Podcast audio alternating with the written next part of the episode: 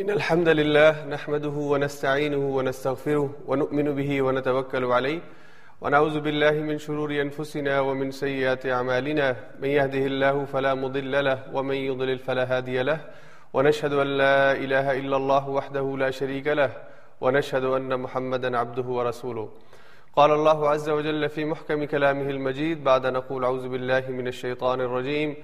سبحان الذي أسرى بعبده ليلا من المسجد الحرام إلى المسجد الأقصى الذي باركنا حوله لنريه من آياتنا إنه هو السميع البصير. صدق الله العظيم اللہ رب العزت کا شکر ہے، اس کا احسان ہے کہ اس نے ہمیں رمضان کی ان مبارک گھڑیوں کے اندر کچھ وقت قرآن کے ساتھ اپنے آپ کو وابستہ کرنے کی توفیق عطا فرمائی۔ ہمارے اوقات میں، دن کی مصروفیات میں، سب سے اہم لمحات وہی ہو سکتے ہیں جب ہم اللہ کے پاک کلام کو، اللہ کی کتاب کو، اس کی تلاوت کے لیے، اس کو سمجھنے کے لیے، اس کے مذاکرے کے لیے اگر مل بیٹھے۔ آج کے درس میں انشاءاللہ ہم پندرواں پارہ اور اس کے مضامین کے اوپر بات کریں گے۔ آج پندرواں رمضان ہے یعنی نصف رمضان، آدھا رمضان آج مکمل ہو رہا ہے۔ جو دن گزر گئے، اس پہ اللہ سے قبولیت کی دعا مانگتے ہیں، اللہ تعالیٰ قبول فرمائے۔ اور جو دن باقی ہیں، ان کے لیے اللہ سے توفیق مانگتے ہیں کہ اللہ تعالیٰ ہمیں نیکیوں پر استمرار اور استقامت عطا فرمائے۔ آج کے درس میں انشاءاللہ سورہ بنی اسرائیل اور سورہ کہف، سورہ بنی اسرائیل یا سورہ اسرا یہ مکمل صورت ہم اس کے مضامین پہ بات کریں گے اور سورہ کہف کا اکثر حصہ آج ہم پڑھیں گے۔ تقریباً انسٹھ آیات تک کے مضامین آج انشاءاللہ مکمل ہو جائیں گے۔ آج کی ان دونوں صورتوں کے اندر بنیادی طور پر دونوں مکی صورتیں ہیں۔ تو بنیادی طور پر عقیدہ توحید، عقیدہ رسالت اور عقیدہ آخرت یہی مضامین ہیں اور بطور خاص سورہ اسرا کے اندر یہ سورہ بنی اسرائیل اس کا دوسرا نام ہے۔ اس میں اللہ تعالیٰ نے قرآن کریم کے حق پر ہونے اور قرآن کریم کے سچ ہونے اور قرآن کریم کے اللہ کی جانب سے ہونے کے اوپر بار بار مختلف وقفوں کے بعد آیات جو ہے وہ نازل فرمائی ہیں، اس کا ہم مطالعہ کریں گے۔ تو سورہ بنی اسرائیل یا سورہ اسرا اس کے دو نام ہیں۔ دونوں کا ذکر ہے اسی مناسبت سے اس کا نام سورہ اسرا بھی بیان ہوا اور سورہ بنی اسرائیل بھی۔ اس کو یعنی مکی صورتوں میں شمار کیا گیا ہے، حضور علیہ سات والسلام پر یہ مکہ میں نازل ہوئی۔ اور دو صورتیں جن کے بارے میں یہ روایت موجود ہے کہ حضور علیہ السلاۃ والسلام رات کو پڑھ کے ان کی تلاوت کر کے سویا کرتے تھے۔ اس میں ایک سورہ زمر، وہ چوبیسویں پارے میں آئے گی۔ اور ایک یہ سورہ اسرا ان کی تلاوت کر کے حضور علیہ سات وسلام رات کو سویا کرتے تھے۔ حضرت عائشہ کی روایت ہے اور صحیح روایت ہے۔ تو اس سے ان، اس صورت کے جو مضامین ہیں اور اس صورت کے اندر اللہ نے جو احکام اور ہدایات دی ہیں، اور بطور خاص وہ جو ایک بہت ہی پندرہ نکاتی جامع ایجنڈا اللہ نے سمت مسلمہ کو دیا ہے جو کسی بھی معاشرت کے لیے ایک بنیاد کی حیثیت رکھتا ہے، کسی بھی جگہ ایک اچھا ایک اچھی سوسائٹی اسٹیبلش کرنے کے لیے جو ضروری چیزیں ہو سکتی ہیں، جو صفات ہو سکتی ہیں، وہ اللہ نے صورت میں بیان فرمائی ہیں۔ تو اللہ تعالیٰ نے حضور علیہ سات والسلام کو ایک مکمل اور جامع پلان دیا ہے کہ کیسے مکہ کی جو بستی ہے، ادھر سے اگر، اور اس کے اندر ایک دوسرا پہلو بھی ہے کہ آپ مکہ سے آپ مدینہ کی طرف ہجرت کریں گے۔ اس سے پہلے سورہ نحل سے اس کا جو ربط بنتا ہے اس میں مفسرین نے بات لکھی کہ سورہ نحل میں اللہ تعالیٰ نے دو آیات میں ہجرت کی بشارت دی تھی۔ ہجرت کا ذکر کیا تھا۔ اور ان آیات میں، سورہ بنی اسرائیل کی آیات میں اللہ تعالیٰ نے ہجرت سے قبل کی دعا سکھائی ہے۔ وہ دعا آئے گی، رب ادخلنی مدخلا صدقن واخرجنی مخرج صدقن۔ تو دراصل یہ تیاری ہے ہجرت کے سفر کی۔ اور مدینہ کے اندر جو ایک مثالی اسلامی سوسائٹی حضور علیہ سات والسلام قائم کرنے جا رہے تھے، اس کے حوالے سے مکمل ایک پلان ایک ہدایت نامہ، ایک منشور اور ایک چارٹر حضور علیہ سات والسلام کو دیا گیا ہے۔ تو یہ اس حوالے سے بہت ہی جامع اور بہت ہی اہم صورت ہے۔ صورت کے ابتدا میں جو پہلی بات اور پہلی ہی آیت اللہ نے ارشاد فرمائی، اعوذ باللہ من الشیطان الرجیم، سبحان الذي اسرى بعبده ليلا من المسجد الحرام الى المسجد الاقصى الذي باركنا حوله لنريه من آياتنا انه هو السميع البصير اس آیت کے پہلی آیت کے ہر ہر لفظ کو بیان کرنا اور اس کے اوپر بات کرنا یہ ضروری ہے، بہت جامع اور بہت اہم آیت ہے۔ اس ایک آیت میں اللہ تعالیٰ نے اس سفر کا ذکر کیا، جس کو ہم اسرا اور معراج کہتے ہیں۔ حضور علیہ صاحب والسلام مکہ سے بیت المقدس، فلسطین اور پھر وہاں سے ساتوں آسمانوں پر اللہ سے ملاقات، جنت اور جہنم کا مشاہدہ اور اس کے بعد پھر واپس نیچے بیت المقدس اور وہاں سے مکہ مکرمہ آپ کی واپسی ہوئی ہے۔ یہ سارا سفر جو ہے، یہ اس ایک آیت میں اللہ تعالیٰ نے بیان فرمایا ہے۔ اور اس سے قبل جو اس کے شان نزول کے اندر اور جو حالات جن میں یہ صورت نازل ہوئی اور یہ آیت نازل ہوئی، تو حضور علیہ سات والسلام کو اللہ تعالیٰ کی طرف سے وہ انوار اور وہ چیزیں کہ جو جن کا تعلق غیب کے ساتھ ہے، وہ دکھانے کے لیے اس واقعے کا اہتمام ہوا، اس سفر کا اہتمام ہوا۔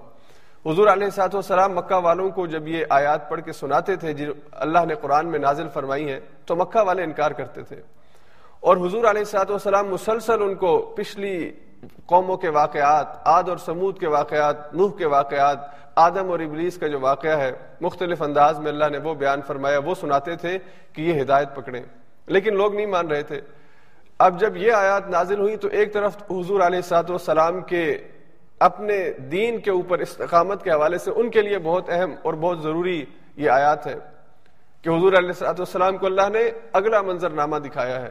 قیامت کے دن کیا ہوگا؟ قیامت کے بعد کیا ہوگا؟ جنت اور جہنم کا کیا فلسفہ ہے؟ کون لوگ جنت میں جائیں گے؟ کون جہنم میں جائیں گے؟ تاکہ حضور پہلے بھی مکمل شرح صدر کے ساتھ دعوت کے رستے پر گامزن تھے۔ لیکن جیسا کہ وہ حضرت ابراہیم نے اللہ سے کہا تھا کہ ابراہیم، آپ کیسے مردوں کو زندہ، اللہ سے پوچھا تھا، اے اللہ، آپ مردوں کو کیسے زندہ کریں گے؟ تو اللہ تعالیٰ نے کہا تھا کہ چار پرندوں کو لو، ان کو آپس مانوس کرو اپنے ساتھ، پھر ان کو ذبح کرو اور ذبح کرنے کے بعد ان کے گوشت کو پھیلا دو مختلف جگہوں پر، تو وہ اللہ کے حکم سے دوبارہ پرندے بنیں گے اور تمہاری طرف ایسے آئیں گے کہ تمہیں فرق محسوس نہیں ہوگا کہ یہ ذبح بھی میں نے کیے تھے اور ان کا گوشت میں نے آپس میں مکس کر دیا تھا۔ یعنی اللہ نے اپنی قدرت کا اظہار کیا۔ حضور علیہ سات والسلام کو بھی اس حوالے سے کوئی شک نہیں تھا لیکن اللہ تعالیٰ نے اپنے نبی علیہ سلاۃ والسلام کو تحفے کے طور پر، ہدیے کے طور پر، تو اس سفر کے حوالے سے کہ حضور علیہ سلاۃ والسلام کے لیے ایک اعزاز ہے اور یہ اعزاز اللہ نے اپنے کسی اور نبی کو عطا نہیں فرمایا۔ اللہ نے اپنا خاص خاص ایک، خاص عنایت کی، خاص فضل کیا اور حضور علیہ سلاۃ والسلام کو آپ کی زندگی ہی کے اندر آسمانوں کی سیر کروائی۔ دوسرا، اللہ تعالیٰ نے اس کے ذریعے سے اہل ایمان کی تسلی اور ان کے ایمان کی استقامت کا ذریعہ بھی اس کو بنایا ہے۔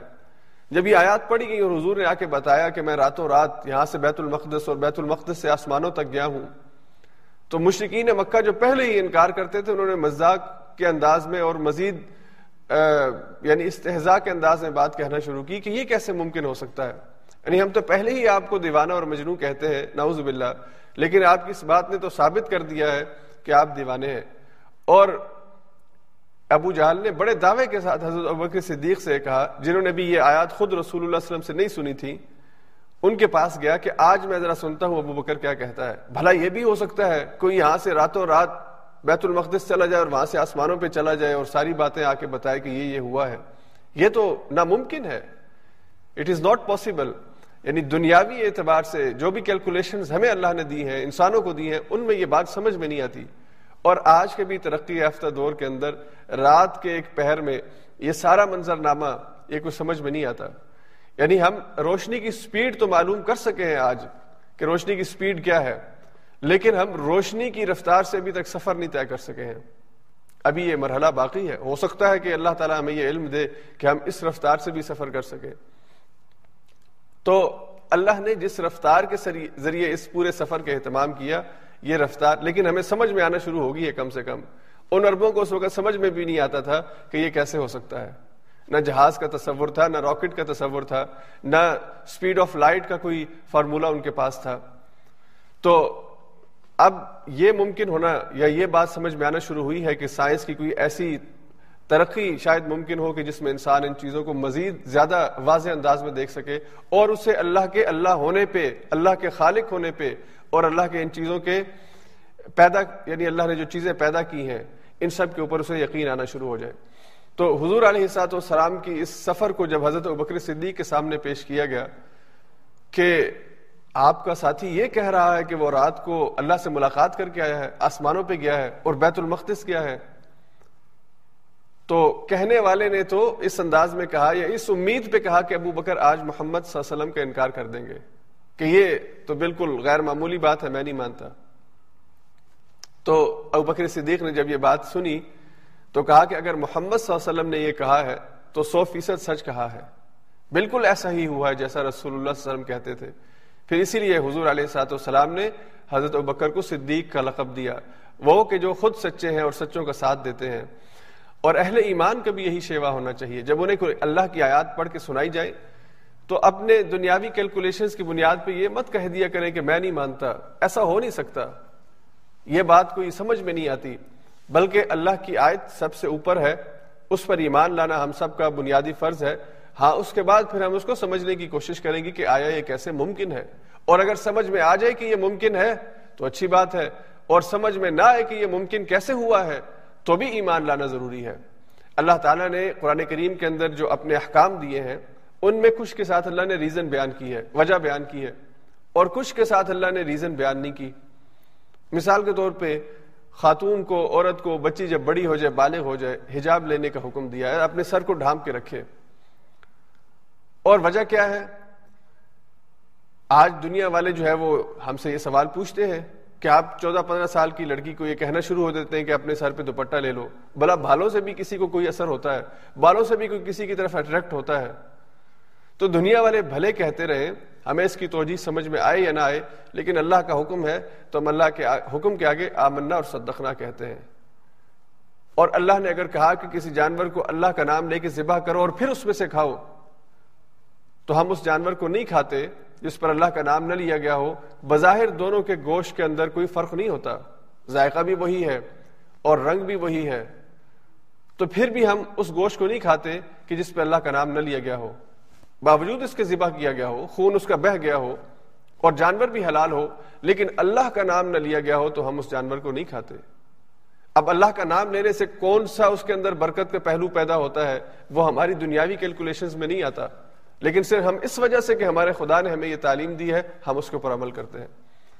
تو جو صدیق اکبر کا رویہ تھا، وہی رویہ اہل ایمان کا ہونا چاہیے کہ جب کوئی بات دین کے بارے میں پتہ چلے اور ٹھیک سورس سے آئی ہو یعنی قرآن میں موجود ہو، صحیح حدیث میں موجود ہو، پھر اس کو آمنا اور صدقنا کہہ کے قبول کرنا ہمارے ایمان کا حصہ ہے۔ ہمیں سمجھ میں نہیں آتی، یہ دوسرا مسئلہ ہے۔ ہو سکتا ہے کچھ باتیں آج ہماری سمجھ میں آ جائیں اور ہو سکتا ہے کچھ باتیں کچھ وقت کے بعد ہماری سمجھ میں آئیں۔ جیسا کہ یہ جو سفر کے حوالے سے میں نے بات کی کہ حضور علیہ سات وسلام یہاں سے بیت المقدس اور وہاں سے آسمانوں پہ چلے گئے، تو اس وقت کے لوگوں کے لیے دور دور تک بھی کوئی تصور نہیں ہو سکتا تھا کہ یہ کوئی جہاز ہوگا، اتنی سپیڈ سے انسان سفر طے کرے گا راکٹ بنے گا۔ یہ یہ تصور ہی نہیں تھا۔ لیکن آج کم سے کم ہم یہ سمجھنے کے قابل تو ہوئے کہ ہاں اس رفتار سے سفر ہو سکتا ہے۔ اس ٹیکنالوجی کو آہستہ آہستہ انسان ڈیولپ کرنے کی کوشش کر رہا ہے کہ وہ زیادہ سے زیادہ لمبا سفر کم سے کم وقت میں طے کر سکے۔ تو بہت ہی اہم بات ہے جو اللہ نے یہاں پہ کہی۔ اور پھر اللہ نے اس آیت کا آغاز کیا سبحان الذی پاک ہے وہ ذات۔ یعنی یہ اس لفظ کے اندر بھی یہ پہلو ہے کہ ایسا غیر معمولی واقعہ، ایسا غیر معمولی سفر اس کا اہتمام صرف اور صرف اللہ کی ذات کر سکتی ہے۔ اس کے علاوہ کوئی نہیں ہے۔ جو ایسا سفر اس کا اہتمام کر سکے۔ تو اللہ ہی وہ ذات ہے جس نے اس سفر کا اہتمام فرمایا۔ اسرا ہی اپنے بندے کو وہ لے گیا راتوں رات۔ اسرا یہ وہ سفر ہے جو حضور علیہ سات والسلام نے مکہ مکرمہ سے، یا بیت اللہ سے بیت الحرام مسجد اقسا تک کیا ہے۔ تو مسجد حرام سے مسجد اقسا کا جو سفر ہے، اسے اسرا کہتے ہیں۔ اور پھر وہاں سے آسمان دنیا کا جو سفر ہے، اسے معراج کہتے ہیں۔ تو یہ واقعہ اسرا و معراج ہماری ہاں اسی ٹرمینالوجی کا استعمال ہوتا ہے۔ تو یہ دو حصے ہیں۔ پہلے جب حضور علیہ سات والسلام فلسطین پہنچے، بیت المقدس پہنچے، تو آپ نے وہاں پہ انبیاء کی امامت کی۔ اللہ تعالیٰ نے انبیاء کو وہاں پہ صفوں کی صورت میں کھڑا کیا اور حضور علیہ سات والسلام نے وہاں پہ امامت کی۔ اور پھر وہاں سے اللہ تعالیٰ نے جبریل امین کے ذریعے آپ کو آسمانوں کی طرف آپ کا سفر شروع کیا۔ اور پھر مختلف مقامات کے اوپر یعنی مختلف آسمانوں پہ مختلف انبیاء سے ملاقاتیں ہوئی جس کا تذکرہ حدیث کے اندر ہے۔ اب اس سفر کی جو تفصیلات ہیں، وہ قرآن نے بیان نہیں کی۔ قرآن نے ایک مختصر آیت کے اندر اس سفر کی جامعیت کے حوالے سے، اس سفر کے وقوع ہونے کے حوالے سے ذکر کیا کہ دنیا اس کا انکار نہ کرے۔ اور پھر حضور علیہ سات وسلام نے اس سفر کی رداد بیان فرمائی اپنی احادیث کے اندر۔ پچیس سے زائد کتب احادیث میں اس سفر کے بارے میں روایات موجود ہیں۔ مختلف صحابہ سے یہ روایات موجود ہیں اور مختلف تفاصیل کے ساتھ موجود ہیں۔ اور کچھ روایات کے بارے میں ذوف بھی کہا کہ وہ ضعیف ہے اس لیے کہ بعد والوں نے کچھ اس کے اندر اضافہ کمی بیشی کر دی ہے۔ لیکن جو ٹھیک احادیث ہے وہ بھی بہت زیادہ ہے جو اس سفر کی رداد بیان کرتی ہیں۔ اور یہی وہ سفر ہے جس میں اللہ تعالیٰ نے حضور علیہ سلاۃ والسلام کے اوپر نماز، آپ کی امت کے اوپر نماز فرض کی ہے اور آپ کو نماز کا تحفہ ملا ہے۔ تو یہ نماز جو اللہ نے مسلمانوں کے اوپر فرض کی، یہ اس سفر کا ایک تحفہ ہے جو اللہ نے سمت کو عطا فرمایا۔ اور پھر ایک اور بات کہ حضور علیہ السلاۃ والسلام کو اللہ نے عبد کہا ہے، بندہ کہا ہے بے عبد ہی بے رسول ہی نہیں کہا بے نبی ہی نہیں کہا بے حبیب ہی نہیں کہا، بلکہ بے عبد ہی کہا۔ تو یہ عبد کا جو کنسپٹ ہے اور عبد کا جو لفظ ہے، اس کے اندر بہت معنویت ہے اور یہی انسان کی اصل خوبصورتی اور اس کا حسن ہے۔ کہ انسان اللہ کا بندہ ہے، انسان اللہ کا غلام ہے۔ انسان اللہ کا شریک نہیں ہو سکتا، انسان اللہ کا کوئی سانجے دار نہیں ہو سکتا کسی معاملے میں اور کسی بھی حیثیت میں اللہ کی صفات والا نہیں ہو سکتا۔ تو اللہ نے بندے کو بندہ کہا اور یہی بندے کا شرف ہے کہ بندہ اپنے آپ کو بندہ قبول کر لے کہ میں اللہ کا بندہ ہوں۔ مجھے اللہ نے پیدا کیا ہے اور اللہ نے مجھے زندگی گزارنے کا طریقہ اور سلیقہ دیا ہے۔ مجھے اللہ کی طرف سے احکامات ملتے ہیں تو میں اپنی زندگی گزارنے کے لیے ایک سسٹم آف لائف اس کو اپنے لیے قبول کرتا ہوں۔ میں خود اپنی طرف سے دین نہیں کھڑتا، میں خود اپنی طرف سے اپنے لیے نت نئے رستے نہیں ڈیولپ کرتا یا ایجاد کرتا، بلکہ جو دین مجھے ملا ہے اپنے نبی سے اور نبی کو اللہ کی طرف سے، اسی کے اوپر میں عمل کرتا ہوں۔ تو یہ عبد ہے، اللہ کا بندہ۔ تو اللہ اپنے بندے کو راتوں رات لے گیا مسجد حرام سے مسجد اقسا تک اور پھر وہاں سے معراج کا سفر، جس کی کچھ تفصیلات آگے سورہ نجم ستائیسویں پارے میں بھی آئیں گی۔ اور پھر اللہ تعالی نے کہا کہ وہ سرزمین کے جو فلسطین کی سرزمین ہے، مسجد اقسا کی سرزمین ہے، بارکنا حولہ ہم نے اس کے گرد، ارد گرد کو، اس کی سراؤنڈنگ کو برکت دی ہے۔ اللہ نے اس سرزمین کو بڑا ہی بابرکت بنایا ہے۔ اس حوالے سے ہم پہلے بھی بات کر چکے ہیں کہ وہ انبیاء کی سرزمین ہے۔ حضرت ابراہیم علیہ السلام سے لے کر حضور علیہ السلاط والسلام تک دو ہزار سالوں میں مختلف انبیاء جو اس سرزمین پر آئے، وہ ان کی تعداد بے شمار ہے۔ فلسطین کا علاقہ یہ انبیاء کی سرزمین ہے۔ اللہ نے مختلف انبیاء یہاں پہ بھیجے۔ اور بنی اسرائیل ان کا یہ مسکن تھا، یہ علاقہ تھا۔ تو وہاں پہ اللہ نے انہی میں سے نبی اٹھائے ہیں۔ تو اللہ تعالیٰ نے کہا کہ وہ زمین بہت ہی بابرکت ہے۔ روحانی اعتبار سے بھی اور اس زمین کی جو ظاہری کیفیت ہے کہ وہاں پہ بہت ہی زیادہ زرخیز زمین ہے۔ فصل بہت خوب ہوتی ہے، پھل بہت میٹھا ہوتا ہے۔ تو یہ اللہ نے اس سرزمین کو یہ خوبصورتی عطا فرمائی ہے۔ پھر اللہ نے فرمایا کہ اللہ نے کیوں کیا؟ یہ سفر اللہ نے کیوں اس کا اقدام کیوں اٹھایا؟ لینوریا من آیاتنا تاکہ ہم اپنے نبی کو، اپنے پیغمبر کو اپنی آیات دکھائیں، اپنی نشانیاں دکھائیں۔ اور اللہ نے پھر اپنی نشانیاں دکھائیں۔ اس سفر کے دوران حدیث میں جو تفصیلات ہیں، اس میں حضور علیہ سات والسلام کو جنت میں رہنے والوں اور جہنم میں رہنے والوں کا مشاہدہ کروایا گیا کہ جہنم میں رہنے والے لوگ ایسے ہیں کہ جو ایک کے بارے میں حضور نے فرمایا کہ ایک گروہ تھا جن کے ناخن لوہے کے تھے اور وہ لوہوں سے اپنے جسم کو نوچ رہے تھے، اپنے گوشت کو نوچ رہے تھے۔ حضور علیہ صاحب والسلام نے پوچھا کہ یہ کون لوگ ہیں؟ تو حضور کو بتایا گیا کہ یہ وہ ہے کہ جو غیبت کیا کرتے تھے۔ اپنے بھائیوں کی برائیاں ان کے پیٹھ پیچھے بیان کیا کرتے تھے۔ آج ان کی سزا یہ ہے۔ اور یہی بات اللہ نے قرآن میں کہی ہے کہ اپنے بھائی کی غیبت کرنا گویا کہ اپنے بھائی اپنے بھائی کا، اپنے مردہ بھائی کا گوشت کھانا ہے۔ اسی طرح حضور نے دیکھا کہ کچھ لوگ ہیں کہ جو گڑا سڑا گوشت کھا رہے ہیں، حالانکہ ان کے سامنے صاف ستھرا اور اچھا گوشت پڑا ہوا ہے۔ تو حضور نے پوچھا، یہ کیا ماجرا ہے؟ تو بتایا گیا کہ دنیا کی زندگی میں ان کو اللہ تعالیٰ نے حلال تعلق، شادی کا رشتہ عطا کیا تھا، لیکن حلال رشتہ ہونے کے باوجود، ایک پاک دامن بیوی ہونے کے باوجود انہوں نے غلط جگہوں پہ اپنے، اپنی ضرورت اپنی جنسی ضرورت کو پورا کرنے کی کوشش کی تھی۔ تو یہ اسی طرح جس طرح اللہ نے کسی کو حلال دیا ہو اور وہ حرام پر قناعت کرنے کی بجائے، حلال پر قناعت کرنے کی بجائے حرام کی طرف اس کا دھیان چلا جائے۔ تو اللہ نے کہا کہ اللہ نے یہ آیات دکھائی اپنی، اور اس کے علاوہ دیگر بہت سی تفصیلات ہیں۔ اس سفر کے حوالے سے کچھ لوگوں نے اعتراضات کیے اور خاص طور پہ منکرین حدیث نے۔ پہلی بات تو یہ کہی کہ یہ سفر مشاہدہ تھا یعنی حضور کو خواب میں یہ چیزیں دکھائی گئی تھی آپ کو یہ منظر آنکھوں میں دکھایا گیا تھا، آپ خود کہیں تشریف نہیں لے گئے تھے۔ تو کوئی خواب دیکھنا کوئی ایسی کوئی بڑی بات نہیں ہے۔ خواب تو بڑے عجیب و غریب قسم کے ہر ایک کو آتے ہیں۔ تو ہر ایک صبح اٹھ کے دعویٰ شروع کر دے کہ میں نے رات کو یہ دیکھا اور میں نے رات کو وہ دیکھا۔ تو لوگ اس خواب کو خواب ہی کہیں گے۔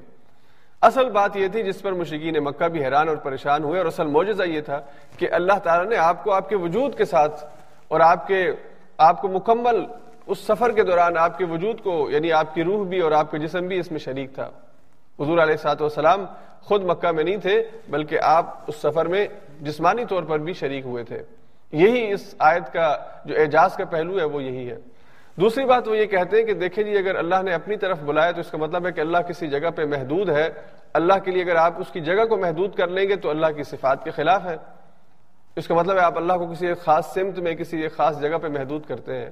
تو اس بارے میں مولانا مدودی رحمہ اللہ نے تفہیم القرآن میں بہت خوبصورت جواب دیا اور بہت ریزنیبل اور لاجیکل جواب دیا کہ یہ کسی جگہ کسی کو ملنے جانا، یہ انسانوں کی ضرورت ہے کہ ہم کسی جگہ کسی کو ملنے کے لیے جاتے ہیں۔ اللہ کو یہ ضرورت نہیں ہے کہ وہ کسی جگہ پر جائے کسی سے ملاقات کے لیے۔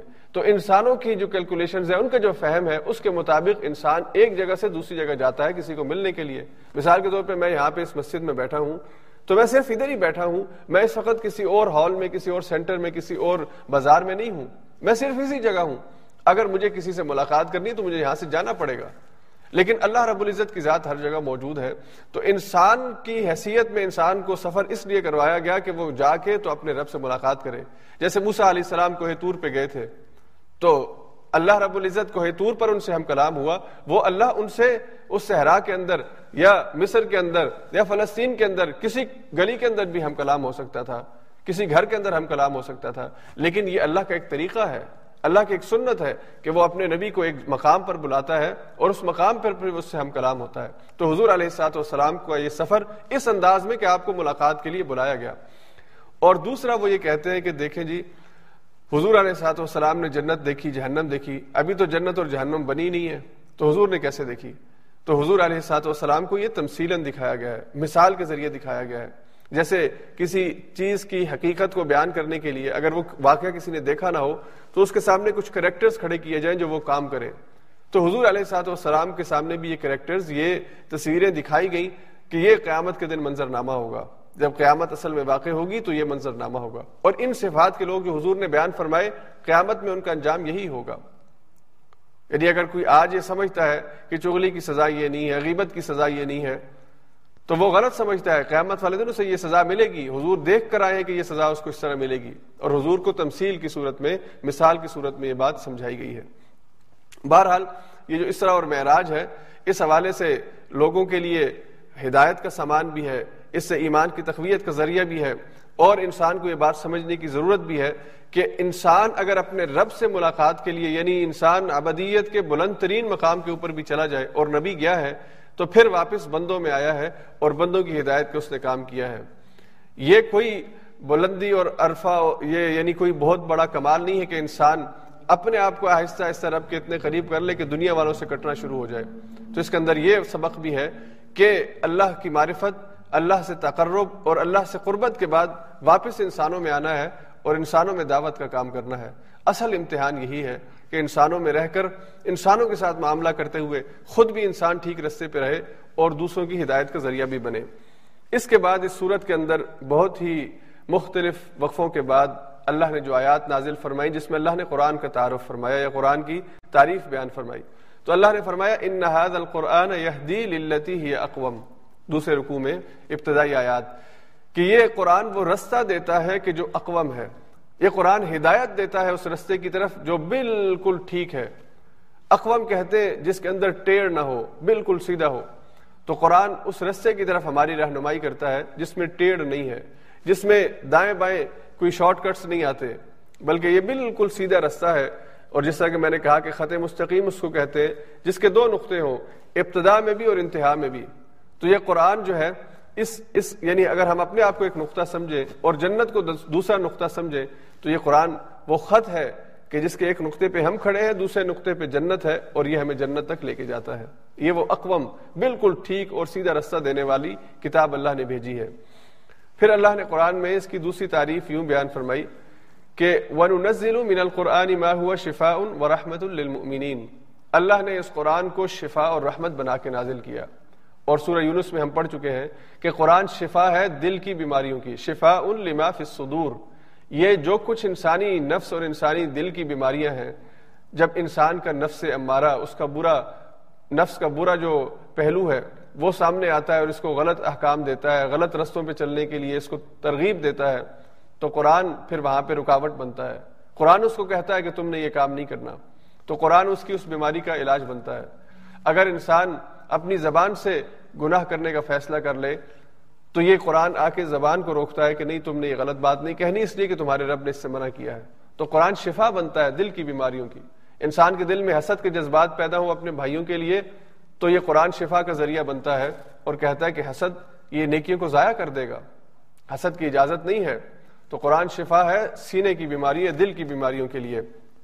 اور یہ اللہ کی طرف سے رحمت ہے۔ اور پھر اللہ نے آگے بہت ہی اہم آیت ارشاد فرمائی اور اللہ نے قرآن کو کہا کہ یہ حق ہے، سچ ہے، اللہ کی طرف سے نازل ہو چکا ہے۔ تو اے نبی صلی اللہ علیہ وسلم، آپ یہ آیت پڑھیے، وقل جا الحق و زحق الباطل ان الباطل کا نظہ کہہ دیجیے کہ حق آ گیا اور باطل مٹ گیا۔ بے شک باطل تو مٹنے ہی کے لیے ہے۔ یہ وہ آیت ہے جو حضور علیہ سات وسلام فتح مکہ کے موقع پر جب آپ مکہ میں داخل ہوئے اور اللہ تعالیٰ نے آپ کو بیت اللہ کا قبضہ واپس دیا، آپ کو وہاں پہ اختیار ملا۔ تو آپ نے ان تین سو ساٹھ بتوں کو بیت اللہ سے نکالا اور ہر بت کو نکالتے وقت حضور یہی آیت پڑھ رہے تھے، وقل جا الحق وزحق الباطل ان الباطل کا نظہ حق آ گیا اور باطل مٹ گیا۔ یقیناً باطل کی سرشت میں مٹنا ہی لکھا ہے۔ حق آ جائے تو باطل نہیں ٹھہر سکتا۔ اللہ کی کتاب موجود ہو جو حق پر مبنی ہے اور بالکل ٹھیک اور سیدھے اور سچے نظریات اور عقائد کے ساتھ انسانوں کی رہنمائی کے لیے آئی ہے۔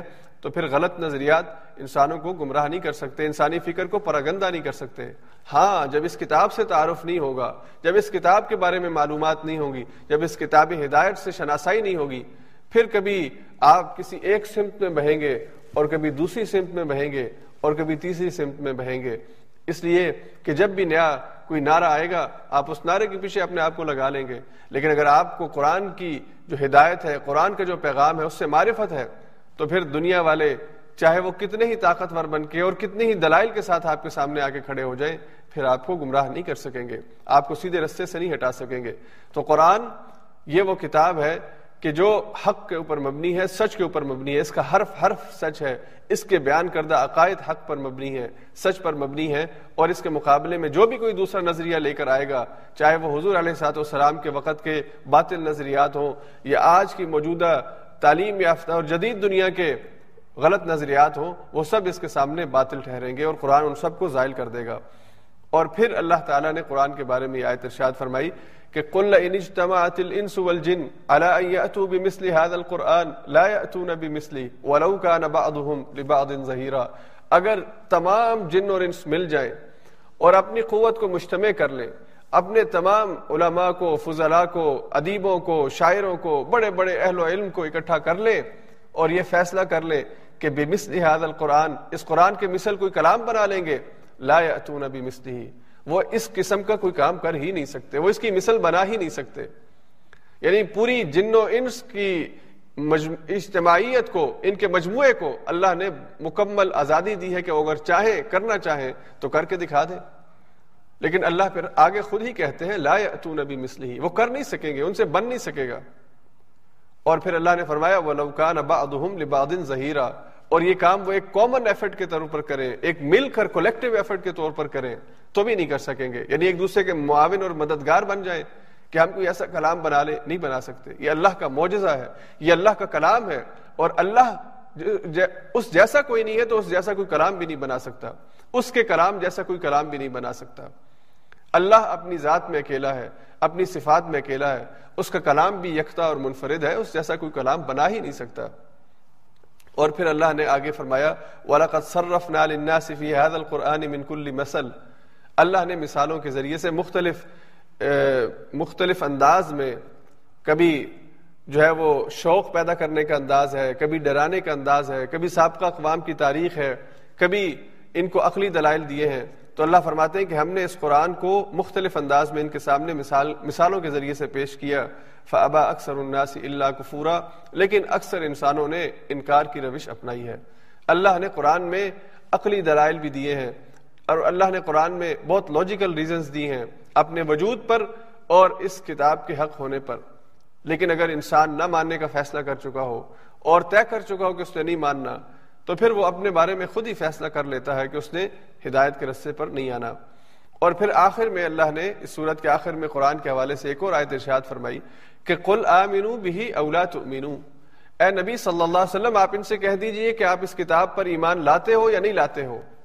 دونوں صورتوں میں یعنی یہ کتاب جو اقوام ہے، سورہ بنی اسرائیل کی آیت نمبر نو میں اللہ نے کہا کہ یہ اقوام ہے، سیدھا رستہ بتانے والی ہے۔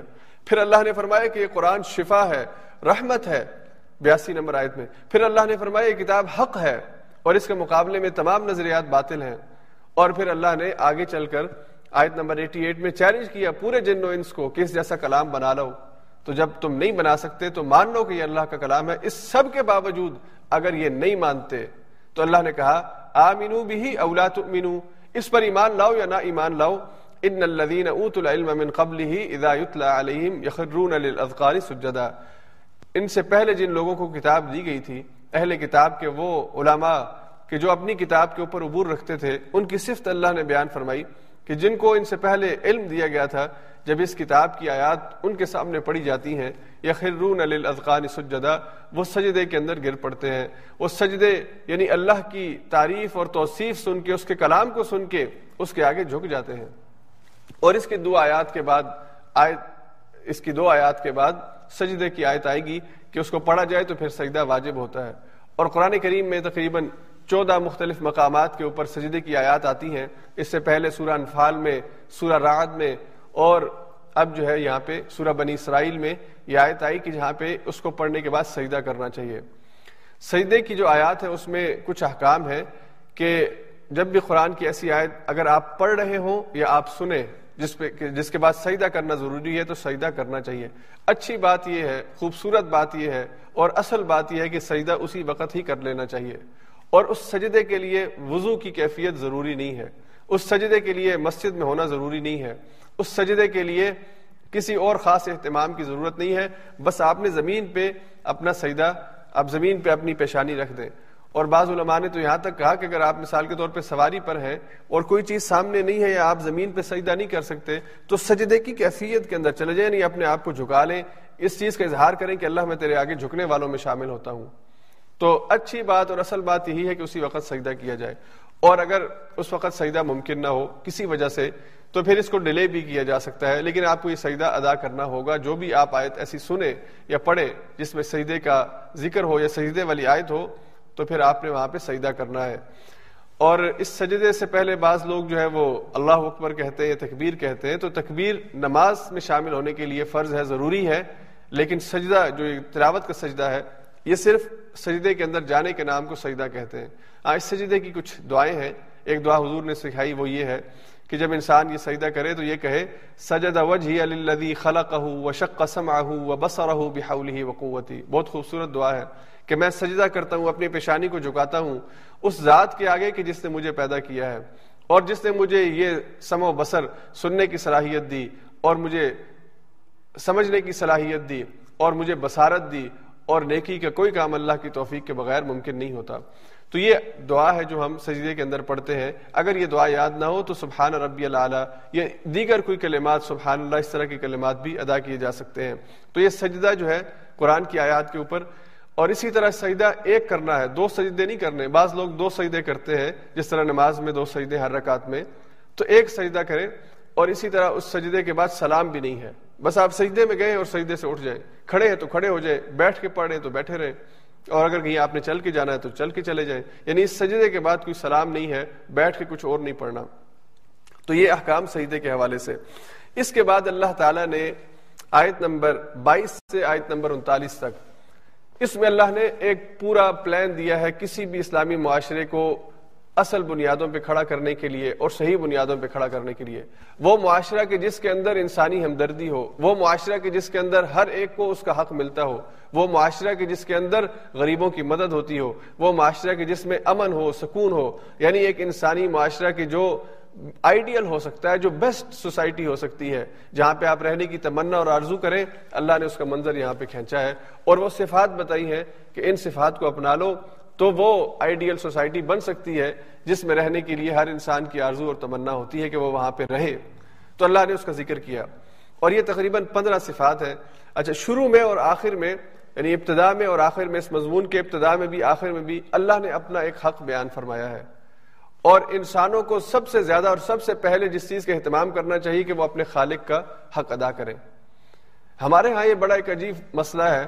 لوگ کہتے ہیں کہ جی ہمیں انسانوں سے اچھا ہونا چاہیے۔ اللہ کے آگے جھکے نہ جھکے انسانوں کے ساتھ اچھا ہونا چاہیے۔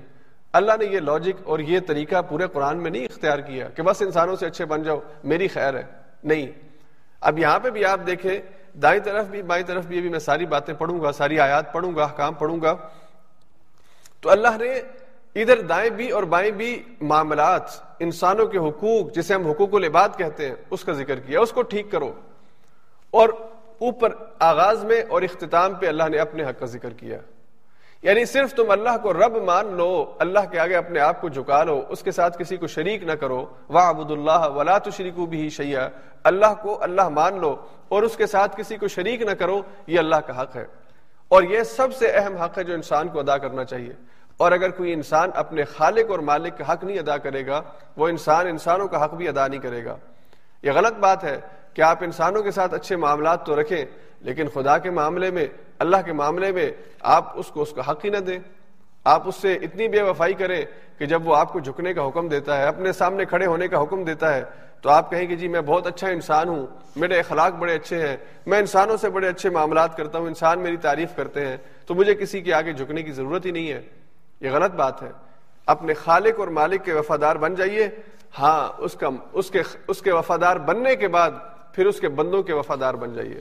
پھر اس کے بندوں سے بھی وفاداری اختیار کیجیے۔ تو یہاں پہ اللہ نے فرمایا وابد اللہ ولا تشریکو بھی شیا اللہ کی بندگی کرو، اللہ کے بندے بن کے رہو، اس کے ساتھ کسی کو شریک مت ٹھہراؤ۔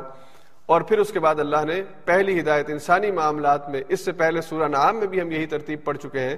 اللہ نے فرمایا و بال والدین احسانہ اپنے والدین کے ساتھ احسان کا معاملہ کرو، بھلائی کا معاملہ کرو۔ اور احسان یہ کہ جو تمہارے ساتھ وہ شفقت اور محبت کرتے ہیں، اس سے زیادہ ان کو ریورس اور ان کو واپس کرنے کی کوشش کرو۔ اور یہاں پہ ان آیات میں اللہ تعالیٰ نے والدین کے ساتھ جو تعلق ہے اور والدین کے ساتھ جو احسان ہے، اس میں بطور خاص ان کا جو بڑھاپا ہے، اس کا ذکر کیا۔ اس لیے کہ یہ اولاد کے لیے بہت آزمائش کا وقت ہوتا ہے، مشکل وقت ہوتا ہے کہ وہ اپنے بوڑھے ماں باپ اور وہ بوڑھے بھی ایسے کہ جو بےچارے محتاج ہونا شروع ہو جائے، جن کو آپ کے وقت کی ضرورت ہو، جن کو آپ کی موجودگی کی ضرورت ہو، جو آپ سے اپنی باتیں شیئر کرنا چاہیں، آپ کو دیکھنا چاہیں، اور حتیٰ کہ ایسے بھی بیچارے کہ جو خود اپنی ضرورت کے کام نہیں کر سکتے، ٹوائلٹ میں نہیں جا سکتے اور بیچارے ایسے کہ خود کھا نہیں سکتے، وضو اپنا نہیں کر سکتے، صفائی کا اہتمام نہیں کر سکتے، ایسے بیچارے محتاج ہو جاتے ہیں۔ اللہ نے کہا کہ یہ جو بڑھاپے کی عمر ہے، اس بڑھاپے کے اندر اگر تمہیں دونوں میں سے ایک یا دونوں مل جائیں اما یبلغن عندک الکبر احدهما او کلاهما دونوں تمہیں اس بڑھاپے کی حالت میں مل جائیں یا ایک، تو پھر کیا کرو؟ فلا تقل لهما اف ولا تنهرهما۔ پھر انہیں اف تک مت کہو اور نہ ہی انہیں جھڑکو۔ جب انسان بڑھاپے کی عمر میں جاتا ہے، جس کے بارے میں کل ہم نے پڑھا کہ یہ ارزل عمر ہے۔ یہ ایسی عمر کہ جس سے حضور نے بھی پناہ مانگی، انسان اپنا حافظہ کھو بیٹھتا ہے۔ آہستہ آہستہ اس کی یادداشت ختم ہونا شروع ہوتی ہے۔ وہ بےچارا چلنے پھرنے کے قابل نہیں رہتا، اس کے جسم کی طاقت ختم ہونا شروع ہو جاتی ہے۔ وہ اپنے ذاتی ضروریات کے کاموں میں بھی دوسروں کا محتاج ہو جاتا ہے۔ اس سے اللہ کے رسول نے پناہ مانگی، ہم میں سے ہر ایک کو پناہ مانگنی چاہیے۔ اللہ کسی کی محتاجی نہ دے۔ یعنی ہم اپنے پیروں پر، اپنی طاقت اور اپنے بل بوتے پر اپنے سارے کام کر کے دنیا سے چلے جائیں۔ تو اللہ نے کہا کہ جب وہ عمر آتی ہے اور انسان بوڑھا ہوتا ہے، تو وہ بچوں کی سی حرکتیں کرنے لگتا ہے۔ بچپنا اس میں واپس آنے لگتا ہے۔ اس وقت اپنے باپ کو اگر وہ بےچارا بڑھاپے کی وجہ سے کوئی بچپنا قسم کی باتیں کر رہا ہے، تو اس کو جھڑکو مت، اس کو ڈانٹو مت۔ بلکہ تصور کرو کہ جب تم چھوٹے تھے اور تم اپنے والدین سے اس طرح کسی بات کے اوپر جو ہے وہ ضد کرتے تھے، اور کوئی بات ایسی کرتے تھے کہ جو تمہارے والد کے لیے یا تمہاری والدہ کے لیے ناراضگی کا ذریعہ بنتی تھی، تو وہ کتنی شفقت سے تمہاری ضرورت کو پورا کرتے تھے۔ تو تم بھی یہی شفقت ان کے ساتھ اختیار کرو۔ وک الحما قول کریما اور ان کے ساتھ بہترین بات کرو یعنی اچھی اور بھلی بات کرو۔ اور کریم کا مطلب یہ بھی ہے کہ آپ پولائٹ انداز میں ان سے بات کریں۔ آپ نرمی کے ساتھ ان سے بات کریں۔ والدین کو ایسا محسوس نہ ہو کہ ان کی اولاد یا ان کا بیٹا یا بیٹی ان کو ڈانٹ رہے ہیں، جھڑک رہے ہیں۔ وہ حساس طبیعت کے مالک ہو جاتے ہیں، وہ نازک طبیعت کے مالک ہو جاتے ہیں۔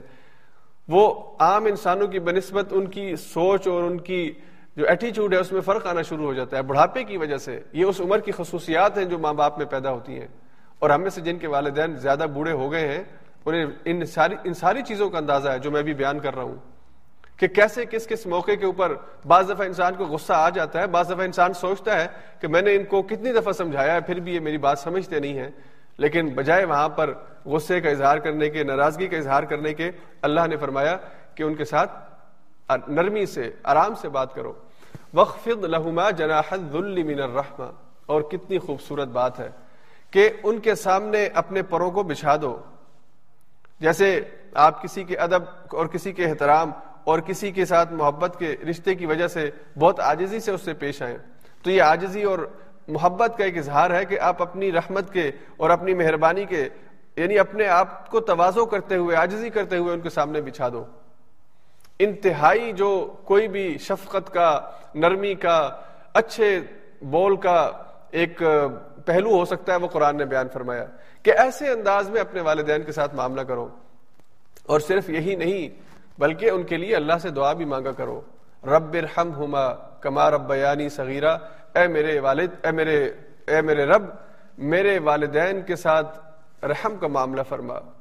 ان کو ہر قسم کی محتاجی سے محفوظ فرما۔ ان کو ہر قسم کی بیماری سے محفوظ فرما۔ اور اے میرے پیارے اللہ، ان کے ساتھ وہی معاملہ فرما جس طرح یہ بچپن میں میرے ساتھ شفقت کیا کرتے تھے۔ تو یہ دعا ہم سب کو آنی چاہیے، خاص طور پہ جن کے والدین بوڑھے ہیں۔ اور جن کے والدین زندہ ہیں کہ وہ یہ دعا مانگا کریں۔ اللہ ہمیں توفیق عطا فرما کہ ہم ان کے ساتھ نرمی کا معاملہ کریں۔ اور اے اللہ تو ان کو ہر قسم کی محتاجی سے محفوظ فرما۔ اس کے بعد اللہ تعالیٰ نے آگے جو دوسری اہم ہدایت فرمائی وہ آتیز القربہ حق کا اور آپ ہر رشتہ دار کو اس کا حق دیں۔ جو بھی رشتہ آپ کی زندگی کے اندر ہے، اس کو اس کا حق دیں۔ باپ ہے تو باپ کو جو باپ کا حق ہے وہ دے، ماں ہے تو ماں کو اس کا جو حق ہے وہ دے، بھائی ہے تو بھائی کو اس کا حق دے۔ حق کا مطلب صرف یہ نہیں ہے کہ کوئی مال ان کا آپ نے دینا ہے وہ ان کو واپس کرے، یا کوئی آپ کے ساتھ پروفٹ میں انہوں نے شیئر کیا یا آپ کے ساتھ بزنس میں ان کا شیئر ہے تو وہ ان کو آپ ادا کریں۔ نہیں، بلکہ اس کے جو حقوق بنتے ہیں وہ آپ ان کو دیں۔ ماں کا کیا حق ہے؟ کہ آپ ماں کے ساتھ ادب اور احترام سے پیش آئیں۔ ماں کو جن چیزوں کی ضرورت ہے وہ چیزیں آپ اس کو پرووائڈ کریں۔ باپ کو جن چیزوں کی ضرورت ہے، آپ اسے پرووائڈ کریں۔ آپ کے بھائی اگر آپ سے کمزور ہیں اور آپ کی مدد کے منتظر ہیں، ان کے ساتھ مدد کریں۔ آپ کی بہنیں اگر آپ کو، آپ کی مدد کی ان کو ضرورت ہے، آپ ان کو دیں۔ اور اسی طرح سے انسان کے جو میاں بیوی آپس کے جو تعلقات ہیں، اس کے اندر جس کا جو حق ہے، وہ اس کو دے یہاں پہ ہمارے ہاں خاص طور پہ جو پاکستانی فیملیز ہیں، انڈین فیملیز ہیں، مسلمان، ہمارے ہاں گھروں کے اندر خاص طور پہ جب بیٹے کا بیٹی کی شادی ہو اور گھر میں بہو آ جائے، تو یہ ایک بڑا مسئلہ ہوتا ہے ہر ایک کے لیے کہ کس کو کس کا حق دے، اور ہر ایک شکوا کر رہا ہوتا ہے۔ بہو ہے تو وہ شکوا کر رہی ہے کہ میرا شوہر مجھے ٹائم ہی نہیں دیتا، میری بجائے ابھی بھی اپنی ماں کو جا کے پہلے سلام کرتا ہے، گھر میں داخل ہو تو پہلے جا کے ماں کا ہاتھ چومتا ہے، باپ کا ماتھا چومتا ہے، پھر میرے پاس آتا ہے۔ اور کہیں پہ ماں ہے جو شکوا کرتی ہے کہ کیسا کیسا بیٹا ہے شادی کی ہے تو بس اب بیوی کا ہی ہو کے رہ گیا ہے۔ کبھی آتا ہی نہیں ہمیں دیکھتا ہی نہیں ہے۔ اور کہیں پہ بیٹے کے شکوے ہیں۔ اپنی بہنوں سے، اپنی ماں سے، اپنے باپ سے کہ تم نے میری بیوی کے ساتھ یہ کیا، تم نے میری بیوی کے ساتھ یہ کیا، میرے بچوں کے ساتھ یہ کیا۔ یعنی یہ شادی بجائے اس کے کہ تعلقات کی مضبوطی کا ذریعہ بنے، یہ جھگڑوں کا ذریعہ بننا شروع ہو جاتی ہے۔ اور وجہ کیا ہے کہ ہم آیت کے اس حصے پر عمل نہیں کرتے۔ جس کا جو حق ہے، اس کو اس کا حق دو۔ بیوی کا جو حق ہے اس کو ملنا چاہیے، شوہر کا جو حق ہے ملنا چاہیے، باپ کا حق اس کو ملنا چاہیے، ماں کو، اور ہر ایک انسان کو دوسرے کا حق دینے کی فکر کرنی چاہیے، اپنا حق مانگنے کے لیے شور نہیں مچانا چاہیے۔ بجائے کہ آپ دوسرے سے یہ مطالبہ کریں کہ میرا حق دو، یہ سوچے کہ میں دوسرے کا حق دے رہا ہوں یا نہیں دے رہا۔ اور جب آپ یہ ایٹیچیوڈ یا یہ سوچ اپنا لیں گے تو اگر آپ کو آپ کا حق نہیں ملتا تو آپ اس کے اوپر اپنے دل کو چھوٹا نہیں کریں گے۔ ہاں اگر آپ دوسرے کا حق اس کو دے رہے ہیں، تو آپ اپنے دل کو مطمئن کریں گے اور خوش ہو جائیں گے۔ اس کے بعد پھر اللہ نے فرمایا، ولا تبذر تبذیرا فضول خرچی مت کرو۔ اور فضول خرچوں کے بارے میں اللہ نے فرمایا ان المبذرین کانو اخوان الشیاطین یہ شیطان کے بھائی ہیں جو فضول خرچی کرتے ہیں، اسراف کرتے ہیں۔ اور فضول خرچی کیا ہے؟ کہ بلا ضرورت آپ اپنا پیسہ خرچ کریں۔ غیر ضروری کاموں میں آپ اپنا پیسہ خرچ کریں۔ جس کام کی ضرورت نہیں ہے، اس میں آپ اپنا پیسہ خرچ کریں۔ بے حیائی کے جتنے کام ہیں، یہ سارے فضول خرچی کے کام ہیں۔ کہ انسان اس میں اپنی دولت ضائع کرے۔ اور اسی طرح سے جس چیز کی ضرورت آپ کو نہیں ہے، اگر وہاں پر آپ پیسہ خرچ کرتے ہیں۔ اور یہاں پہ ایک اور بات میں کہتا چلوں، ہمارے ہاں شادیوں میں بہت زیادہ اسراف ہوتا ہے، فضول خرچی ہوتی ہے۔ فضول خرچی اس معنی میں کہ ہم نے خواہ مخواہ ایسے ایسی عادات اپنا لی ہیں، ایسے رسومات اختیار کر لیے ہیں کہ جن کا اسلام سے دور دور کا بھی تعلق نہیں ہے۔ اور پھر ان رسومات کی پابندی کے لیے، ان کو ادا کرنے کے لیے وہ بیچارہ کہ جس کے پاس پیسے نہیں ہوتے، لیکن اس معاشرے کے جبر کی وجہ سے وہ قرض لے کے وہ کام کرنے کی کوشش کرتا ہے۔ تو یہ فضول خرچیاں ہیں، یہ ضرورت سے زائد ہیں۔ اسلام نے تو ہر چیز کو بہت سمپل رکھا ہے۔ ہاں اللہ نے آپ کو دیا ہے، آپ اپنی حیثیت کے مطابق ولیمہ کریں۔ پانچ سو لوگوں کو، پانچ ہزار لوگوں کو بلائیں۔ صحابہ کرام کے ولیمے مختلف قسم کے ہیں۔ کسی کے ولیمے میں چار لوگ ہیں، کسی کے ولیمے میں سو ہے اور کسی کے ولیمے میں ہزار ہیں۔ تو ہر ایک کی اپنی اکانومی اپنی حیثیت۔ لیکن اگر آپ معاشرے کا ایک ٹرینڈ بنا دیں، ایک کلچر بنا دیں اور ہر ایک کو اس کو فالو کرنا ضروری ہو جائے، پھر سب کی ذمہ داری ہے کہ اس کلچر کو ختم کر دیں تاکہ بیچارے جو مجبور ہو گئے ہیں اپنی حیثیت سے بڑھ کر دینے کے لیے، آج بیٹیاں کیوں نہیں بیائی جاتی غریب ملکوں میں خاص طور پہ؟ اس وجہ سے کہ ان کو ان کے ساتھ جہیز دینے کے لیے نہیں ہوتا۔ اور یہ جہیز جس کا کوئی تصور اسلام میں نہیں ہے، جو کوئی لازمی نہیں ہے۔ ہاں کوئی ماں باپ اپنی خوشی سے دے سکیں کسی بچی کو، اچھی بات ہے۔ لیکن آج معاشرے میں یہ جبر بن گیا ہے کہ آپ نے لازمی اپنی بیٹی کو سونے میں تول کے دینا ہے تو وہ دوسرے گھر میں جائے گی۔ اور پھر بھی وہ خوش نہیں ہوں گے۔ پھر بھی اس سے شکوے شکایتیں کریں گے۔ تو یہ جو اسراف ہے، فضول خرچی ہے، یہ اگر آپ کی ذات کے حوالے سے کوئی چیزیں جو آپ استعمال کرتے ہیں اس میں بھی اگر آپ ضرورت سے زائد چلے جاتے ہیں، جس کی آپ کو ضرورت ہی نہیں ہے، اور ہمارے ہاں یہ معاملہ ہے، ہمیں تھوڑا سا اس پر جائزہ لینے کی ضرورت ہے۔ میں کوئی فتوا نہیں لگاتا حلال حرام کا، لیکن ہمیں جائزہ لینے کی ضرورت ہے۔ ہمارے استعمال میں کپڑوں کے کتنے جوڑے ہیں، جوتیوں کی کتنی اقسام ہیں جو ماشاء اللہ ہم نے پہن رکھی ہیں، اور کتنے ہم نے ہم نے اپنی اس طرح کی چیزیں کہ جو ہو سکتا ہے پوری زندگی ہم ایک یا دو دفعہ استعمال کرتے ہوں، وہ رکھی ہوئی ہیں۔ یہ ہمارا کیا کون سا معاملہ ہے؟ ہمیں سوچنا چاہیے کہ ہم وہ مہنگی چیز لیں، اچھی چیز لیں، لیکن اسے پہننے کے لیے لیں۔ صرف اس لیے کہ آپ نے ایک یا دو دفعہ ایک فنکشن کے لیے، دو فنکشن کے لیے، ہمارے یہاں ماشاء اللہ گھروں میں بہنوں کے پاس اور ہماری بیٹیوں کے پاس لائن لگی ہوتی ہے ہر کپڑے کے، ہر جوڑے کے ساتھ۔ ایک جوتا جو ہے، وہ ہم نے میچ کر کے پہننا ہے۔ اور پھر باقی بھی جتنی جتنی زیورات ہیں، اس کو ہم نے میچ کر کے پہننا ہے۔ تو اگر تو انسان کو اللہ نے مال دیا ہے اور وہ اس کا استعمال اس طرح کرتا ہے کہ وہ اللہ کا جو حق بندوں کا بندوں کا جو حق اللہ نے اس کو دیا وہ ادا کرتا ہے، پھر تو وہ کوئی جسٹیفیکیشن لے سکتا ہے۔ لیکن وہ اللہ کے رستے میں نہ دے، غریبوں کو ان کا حق نہ دے اور اپنی ذات میں، اپنی محبت میں اتنا گرفتار ہو کہ بس اس کو اپنی ذات ہی کی فکر ہو، تو اسے تھوڑا سا سوچنا چاہیے کہ وہ یہ کیا کام کر رہا ہے، یہ کون سا رویہ ہے؟ کیا یہ ٹھیک ہے یا ٹھیک نہیں ہے؟ اس کے بعد اللہ نے فرمایا کہ ولا تجعل يدك مغلولة الى عنقك۔ نہ ہی اپنی گردن سے، اپنی گردن کو اپنے ہاتھوں سے دبوچ لو۔ یعنی کنجوسی مت اختیار کرو۔ فضول خرچی سے بھی منع کیا، اور کنجوسی سے بھی منع کیا۔ بعض گھروں میں ایسا معاملہ ہوتا ہے، کوئی کنجوس آدمی ہے، پیسے کما کے لائے گا گھر میں، لیکن اپنے بچوں پہ، اپنی بیوی پہ خرچ کرتے ہوئے سے موت آئے گی۔ اپنی ذات پہ خرچ کرتے ہوئے موت آئے گی۔ اللہ کے رستے میں دیتے ہوئے موت آئے گی۔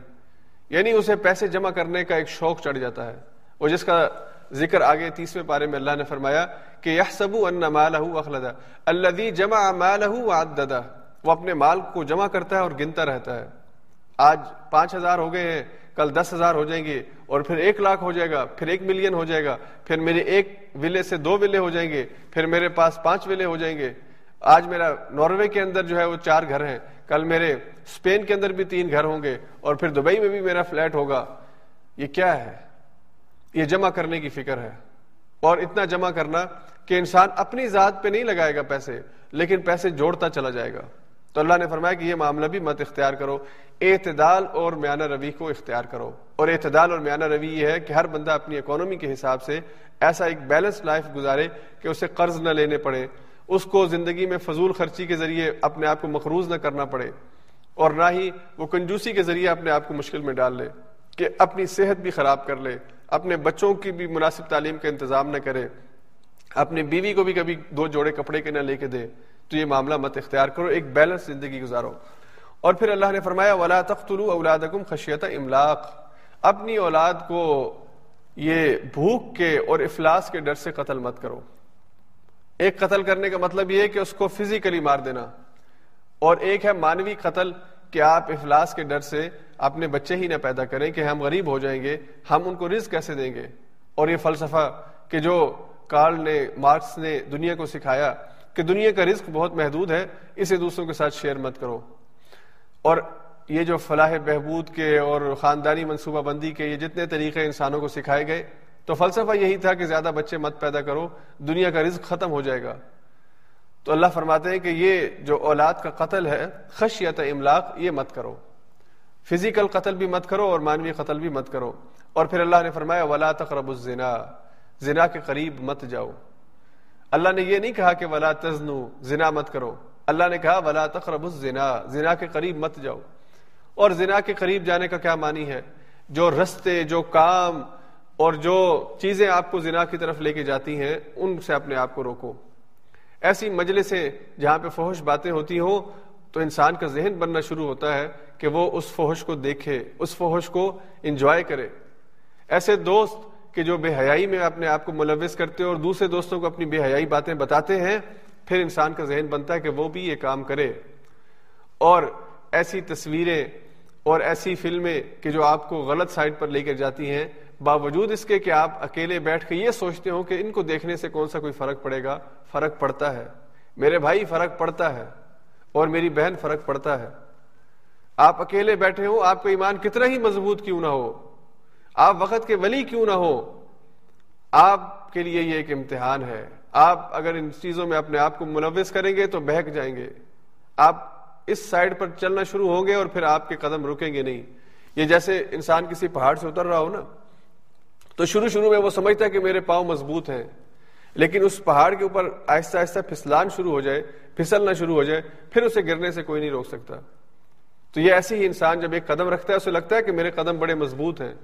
خیر ہے، اکیلے بیٹھ کے تھوڑی سی ایک فلم دیکھ لیتا ہوں، جس میں بے حیائی ہے، برائی ہے، مجھے کوئی فرق نہیں پڑے گا۔ میں جو ہے وہ تھوڑا سا اپنی ذہن کی لذت کے لیے چیز دیکھ لیتا ہوں۔ لیکن جب وہ ادھر جاتا ہے، پھر ایک کے بعد دو اور دو کے بعد چار۔ اور اسی طرح اپنے ہم جہاں پہ آفس میں کام کرتے ہیں، جس دکان پہ ہم کام کرتے ہیں، جس بھی جگہ پہ ہم کام کرتے ہیں، وہاں پہ اگر ہمارے ساتھ کوئی ایسی کلیگ ہے کہ جس کے بارے میں ہم یہ سوچتے نہیں ہیں پہلے، لیکن دماغ کے خفیہ خانوں میں انسان کی حوث پیدا ہونا شروع ہوتی ہے اور اس کو سائڈ پر لے جانا شروع کرتی ہے۔ وہ بھلے اوپر سے بڑا شریف النفس بننے کی کوشش کرے، لیکن اس کے نفس کے اندر وہ گندی چیز پیدا ہونا شروع ہو جاتی ہے، جو بالآخر ایک دن وہ قدم اٹھانے پر اسے تیار کرتی ہے۔ تو اسی لیے حیا کا پورا ایک کنسپٹ اسلام نے دیا ہے۔ عورت کو بتایا کہ وہ باہر نکلے تو اپنے لباس کا اہتمام کرے۔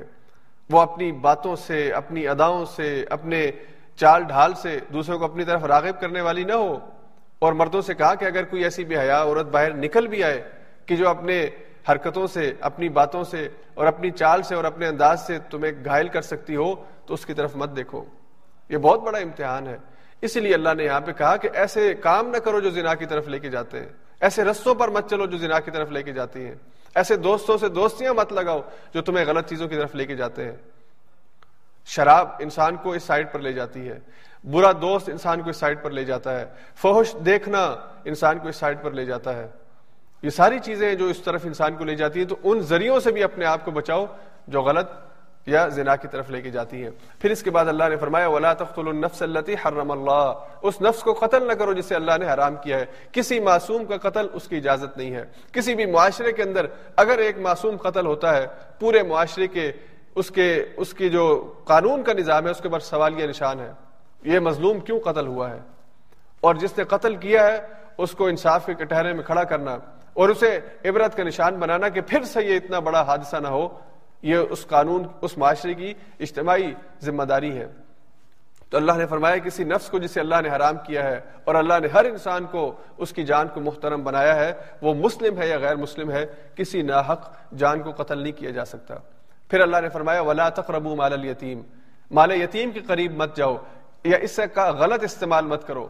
اور یتیم کو کمزور سمجھ کے اس کا مال ہڑپ کرنے کی کوشش مت کرو۔ یتیم تو ایک استعارہ ہے کمزور ہونے کا۔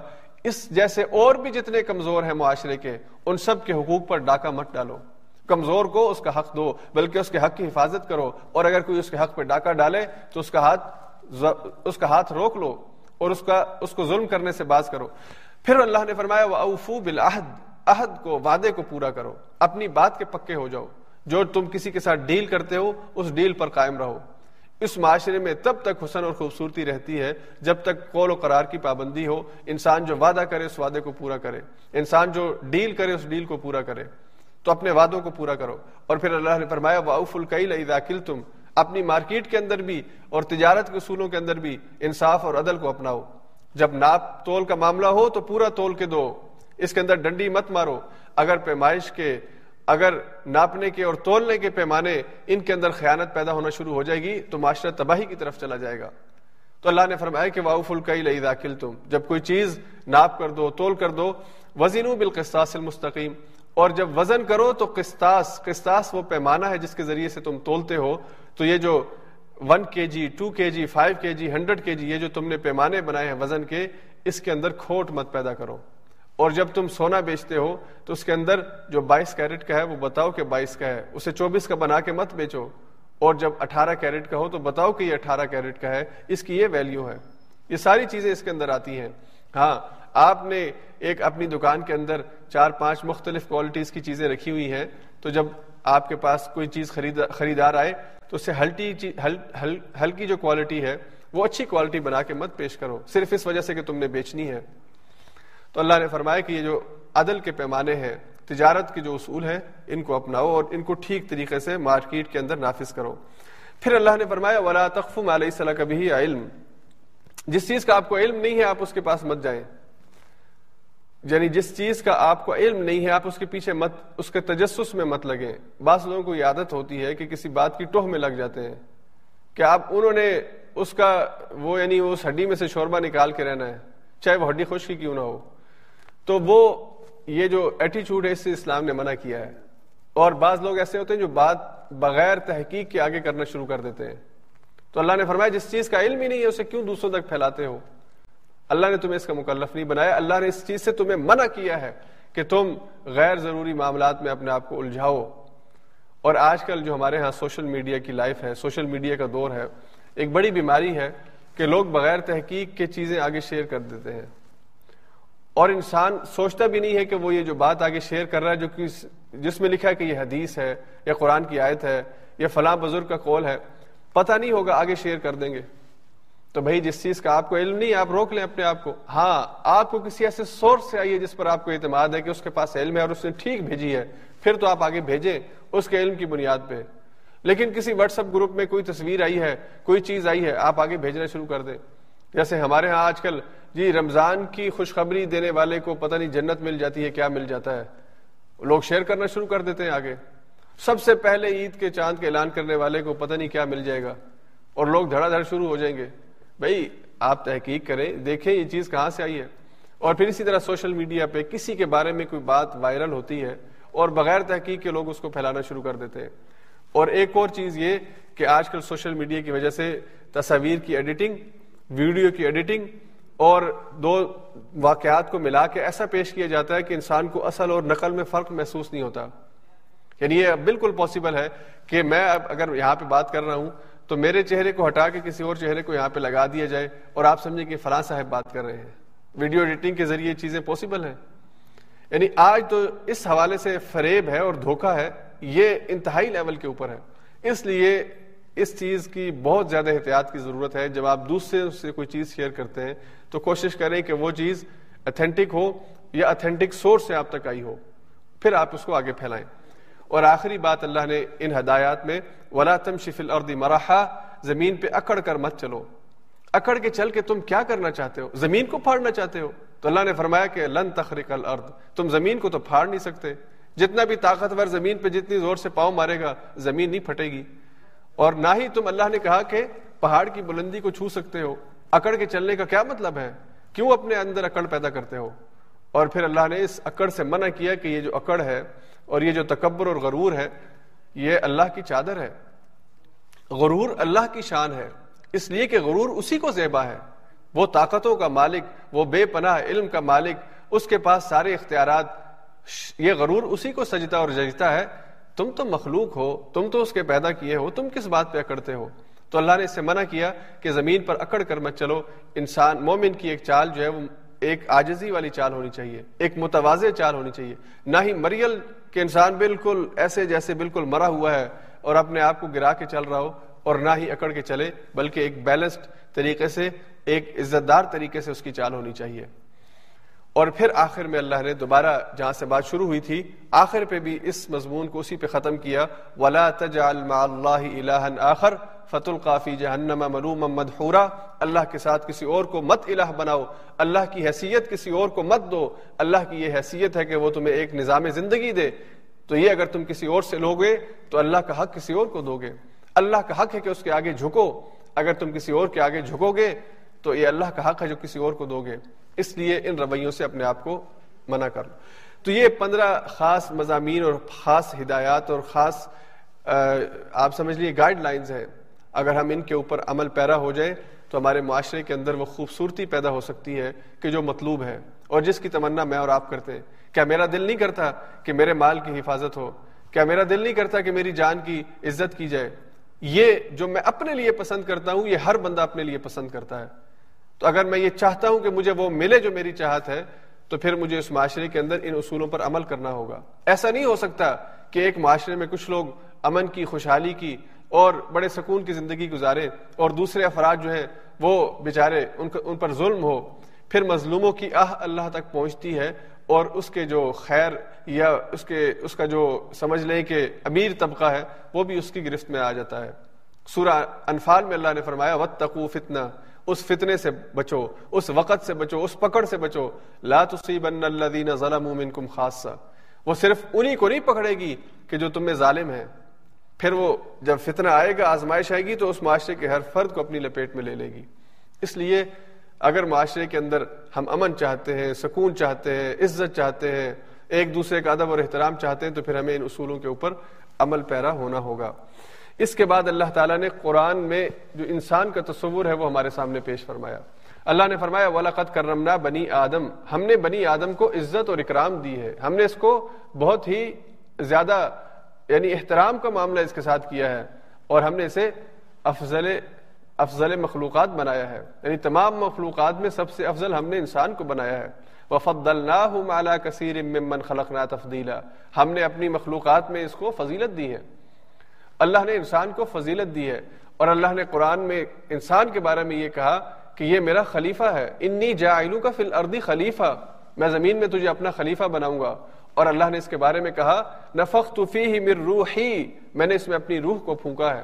تو جس انسان کو اللہ نے اپنا خلیفہ کہا ہو، جس انسان کو اللہ نے اس میں اپنی روح پھونکی ہو، اور جس انسان کو اللہ قرآن میں کہے کہ میں نے تجھے مخلوقات میں فضیلت دی ہے، پھر وہ اپنے آپ کو گرا لے اور کہے کہ میں بندروں سے بنا ہوں۔ پھر وہ اپنے آپ کو گرا لے اور انسان ہونے کی حیثیت میں بجائے کہ وہ اپنے خالق کو پہچانے، وہ انسانوں ہی کے آگے اپنے آپ کو گرا لے، انسانوں کو ہی اپنا خدا بنانا شروع کر دے۔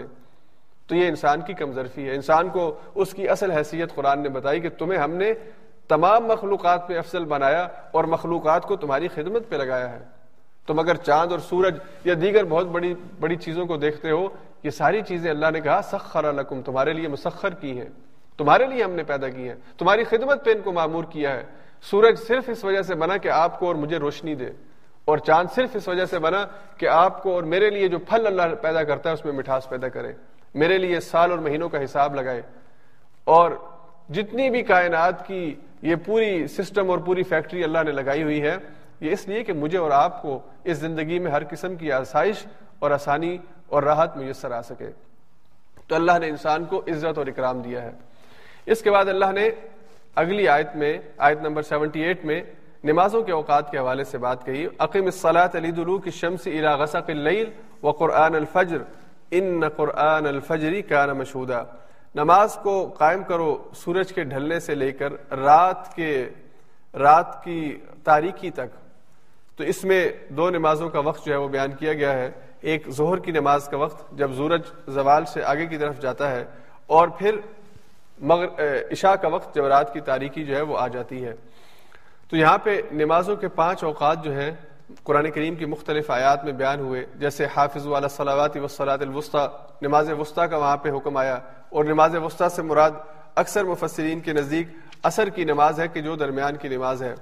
تو فجر کی نماز اثر کی نماز، ظہر کی نماز اور عشاء کی نماز، یہ ساری نمازیں مختلف انداز میں قرآن کریم میں ان کے اوقات جو ہیں وہ بیان ہوئے ہیں۔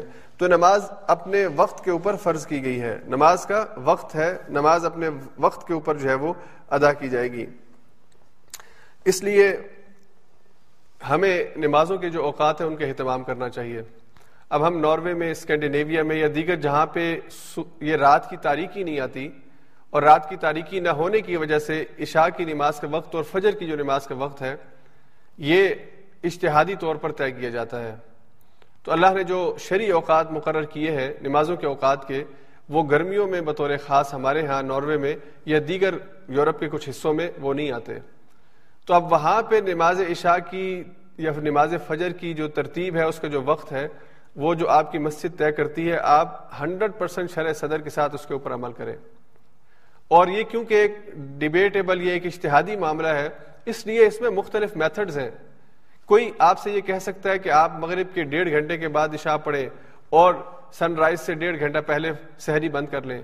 کوئی آپ سے کہے گا کہ آپ رات کے نصف پر جو ہے وہ سحری اپنی بند کر لیں اور آخری نصف حصہ جو ہے وہ فجر کا وقت ہے۔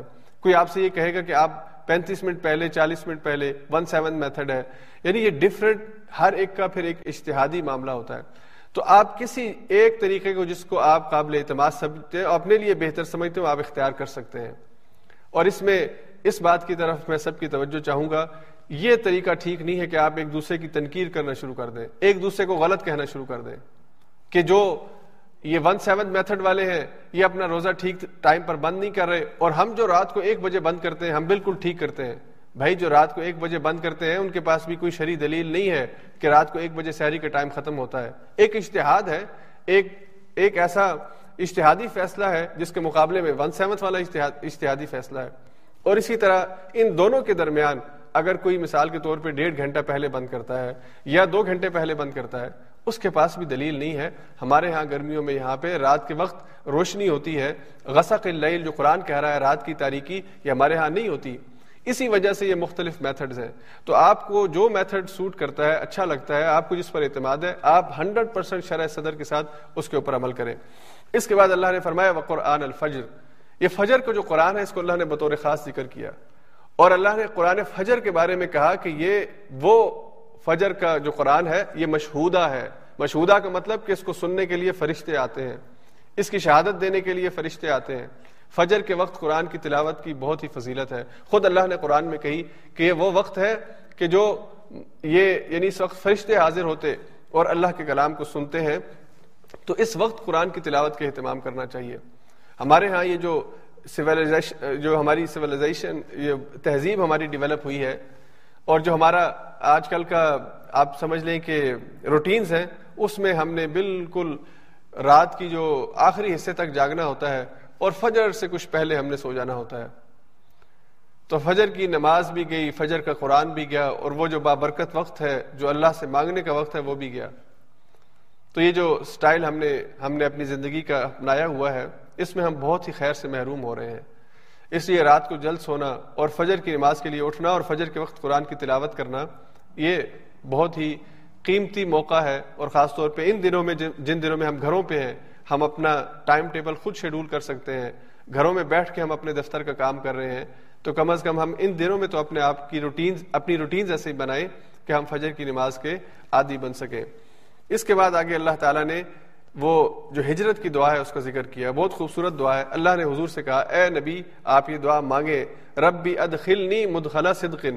اللہ مجھے داخل کر، جہاں بھی داخل کرنا ہو، صدق، سچائی کی بنیاد کے اوپر۔ واخرجنی مخرج صدق۔ اور جہاں سے تو مجھے نکال، تو مجھے سچائی کی بنیاد پہ نکال۔ وجعلی ملت ان کا سلطان النصیرہ اور اللہ اپنی طرف سے میرے لیے کوئی مددگار مقرر کر دے۔ اپنی طرف سے میرا کوئی کوئی ایسا سپورٹنگ چیز مجھے دے دے کہ جو ہر وقت میرے لیے ممد اور معاون ثابت ہو، میرے لیے مددگار ہو۔ تو یہ حضور علیہ سات والسلام کو ابھی آپ مکہ میں ہیں، یہ دعا حضور نے سکھائی اور مفسرین نے کہا کہ یہ ہجرت کی دعا ہے کہ آپ مکہ سے نکلیں گے۔ تو اللہ سے دعا مانگتے ہوئے کہ اللہ یہ میرا نکلنا سچ کی بنیاد پر۔ اور جب میں مدینہ میں داخل ہوں تو اللہ میرا داخل ہونا صدق اور سچائی کی بنیاد پر ہو۔ ہمیں بھی اپنی زندگی میں جب ہم مثال کے طور پہ جاب چینج کرتے ہیں، جب ہم ایک پروفیشن سے دوسرے پروفیشن میں جاتے ہیں۔ ہم ہم مثال کے طور پہ ایک جگہ سے دوسری جگہ ہجرت کر کے جاتے ہیں، ایک جگہ سے دوسری جگہ موو ہوتے ہیں، ایک گھر سے دوسری گھر موو ہوتے ہیں۔ ان سارے مواقع کے اوپر اس دعا کا اہتمام کرنا چاہیے کہ اللہ جہاں پہ میں جا رہا ہوں، وہاں پہ میرا جانا میرے لیے خیر کا ذریعہ ہو، سچائی کا ذریعہ ہو، بہتری کا ذریعہ ہو۔ اور اللہ، جہاں سے میں جا رہا ہوں، یہاں سے میرا جانا بھی، یا اس جاب کو چھوڑنا، اس پروفیشن کو چھوڑنا، اس نوکری کو چھوڑنا، یہ بھی میرے لیے خیر کا ذریعہ ہو۔ اور اللہ اپنی طرف سے میرے لیے نصیر اور مددگار اور رہنما متعین کر دے۔ تو یہ دعا، بہت اہم دعا ہے، اس کا اہتمام کرنا چاہیے۔ اس کے بعد آگے سورہ کہف کے مضامین ہیں۔ سورہ کہف کہف غار کو کہتے ہیں۔ اور اس میں غار والوں کا ذکر ہے، اسی لیے اس صورت کا نام کہف رکھا گیا؟ مکی صورت ہے۔ حضور علیہ السلاۃ والسلام سے مشکین مکہ نے سوال کیے اور یہ سوال یہود نے ان کو دیے تھے کہ تم اپنے نبی سے یہ سوال کرو۔ اگر وہ ان تین میں سے دو کے جواب دے دے تو سچا نبی ہے۔ دو کے ہی وہ جواب دے سکے گا، ایک کا جواب وہ نہیں دے سکے گا۔ تو ایک سوال انہوں نے کہا کہ غار والوں کے بارے میں پوچھو کہ غار والوں کو کیا معاملہ تھا؟ اور دوسرا سوال ان سے پوچھو کہ وہ جو حضرت موسا کے ساتھ حضرت خضر کا معاملہ ہے، اس ذوالقر نین کے بارے میں۔ ذوالقر نین کے بارے میں پوچھو کہ ذوالقر نین کون تھا۔ ان دو سوالوں کے جواب وہ تمہیں دیں گے اور ایک سوال روح کے بارے میں پوچھو، روح کے بارے میں وہ تمہیں نہیں بتا سکیں گے۔ تو اگر وہ دو سوالوں کے جواب دے دیں اور ایک کا نہ دے سکیں تو وہ سچے نبی کی علامت ہے۔ اور اگر وہ تینوں کے جواب دے دیں یا تینوں کے جواب نہ دے سکیں تو وہ جھوٹے نبی ہیں۔ حضور علیہ سات والسلام کے پاس جب وہ آئے، یہ سوال رکھے، تو حضور علیہ سلاۃ والسلام کو اللہ نے بطور وہی اصحاب کہف اور ذوالقرنین، جن کا ذکر کل ہم پڑھیں گے، ان کا آپ نے بتایا۔ اور روح کے بارے میں اللہ کے رسول وسلم نے فرمایا، قرآن کی آیات آئیں ویس الکان روح قل الروح من امر ربی یہ آپ سے روح کے بارے میں پوچھتے ہیں۔ آپ ان سے کہہ دیجیے کہ مجھے روح کے بارے میں بہت تھوڑا علم دیا گیا ہے یعنی اس کی حقیقت سے میں واقف نہیں ہوں۔ تو یہ ایک طرح سے حضور علیہ سات والسلام کے سامنے جو سوال کیے گئے، ان کے جواب کے طور پر اللہ نے یہ آیات ارشاد فرمائی سورہ کہف کے حوالے سے آپ میں سے اکثر لوگوں نے سنا ہوگا کہ جمعے کے دن پڑھنے کی تاکید ہے۔ اور ایک حدیث میں حضور علیہ سات والسلام نے اس کی پہلی دس آیات کے حفظ کی تاکید کی ہے۔ اور ایک اور حدیث میں حضور نے اس کے آخری دس آیات کے پڑھنے کی تاکید کی ہے۔ اور جمعے کے دن خاص طور پہ حضور نے کہا کہ جمعے کے دن اس کی تلاوت کا اہتمام کیا کرو۔ اور ایک صحیح حدیث میں حضور نے فرمایا کہ ایک جمعے سے دوسرے جمعے تک یہ انسان کے لیے روشنی کا، مومن کے لیے ایک نور اور روشنی فراہم کرتی ہے۔ نور اور روشنی سے مراد یہ کہ انسان کو بصیرت عطا ہوتی ہے اور وہ مختلف لمحات میں، زندگی کے مختلف امتحانات میں صحیح فیصلہ کرتا ہے۔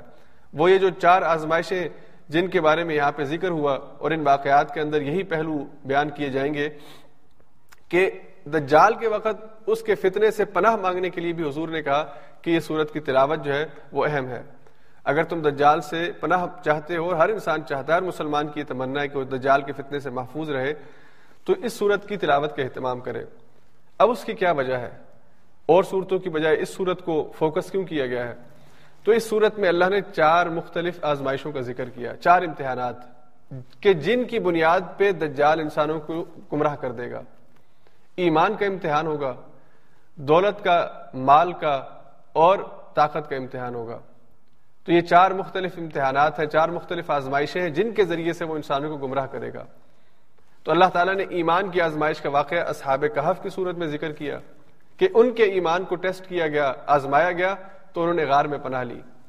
اور پھر اللہ تعالیٰ مال والوں کی آزمائش کا ذکر کرے گا کہ جب انسان کو مال ملتا ہے اور دجال بھی انسانوں کو مال کے ذریعے مال ان کے سامنے سونے کی ڈھیر کھول دے گا، جو کوئی مانگے گا اس کو وہ دے دے گا، زمین اس کے لیے سونا اگلنا شروع کر دے گی۔ تو جس کو مال ملتا ہے وہ مال کے بارے میں یہ تصور کرتا ہے کہ یہ مال ہی سب کچھ ہے۔ اور مال ہی اس کے لیے جو ہے وہ اصل ہے۔ اس کے بارے میں اللہ نے کہا کہ یہ مال کی جو آزمائش ہے، تو دو باغوں والے کا ذکر اللہ نے قرآن میں کیا۔ اور پھر علم کی آزمائش، حضرت موسیٰ اور حضرت خضر کے واقعے کے اندر، کہ بعض لوگ علم کی وجہ سے اور دجال اپنے علم سے لوگوں کو گمراہ کرے گا۔ جو سائنس اور ٹیکنالوجی کی ایجادات ہیں اور جو علم جس لیول پہ آج انسان موجود ہے، اس بارے میں اور اس سے اگلی باتیں، جتنی باتیں علم کے حوالے سے ہو سکتی ہیں، وہ ٹھیک ٹھیک باتیں انسانوں کو بتائے گا۔ تو یہ علم انسان کی گمراہی کا ذریعہ بنے گا تو اللہ نے حضرت خضر کا ذکر کیا کہ ان کو بھی اللہ نے علم دیا تھا۔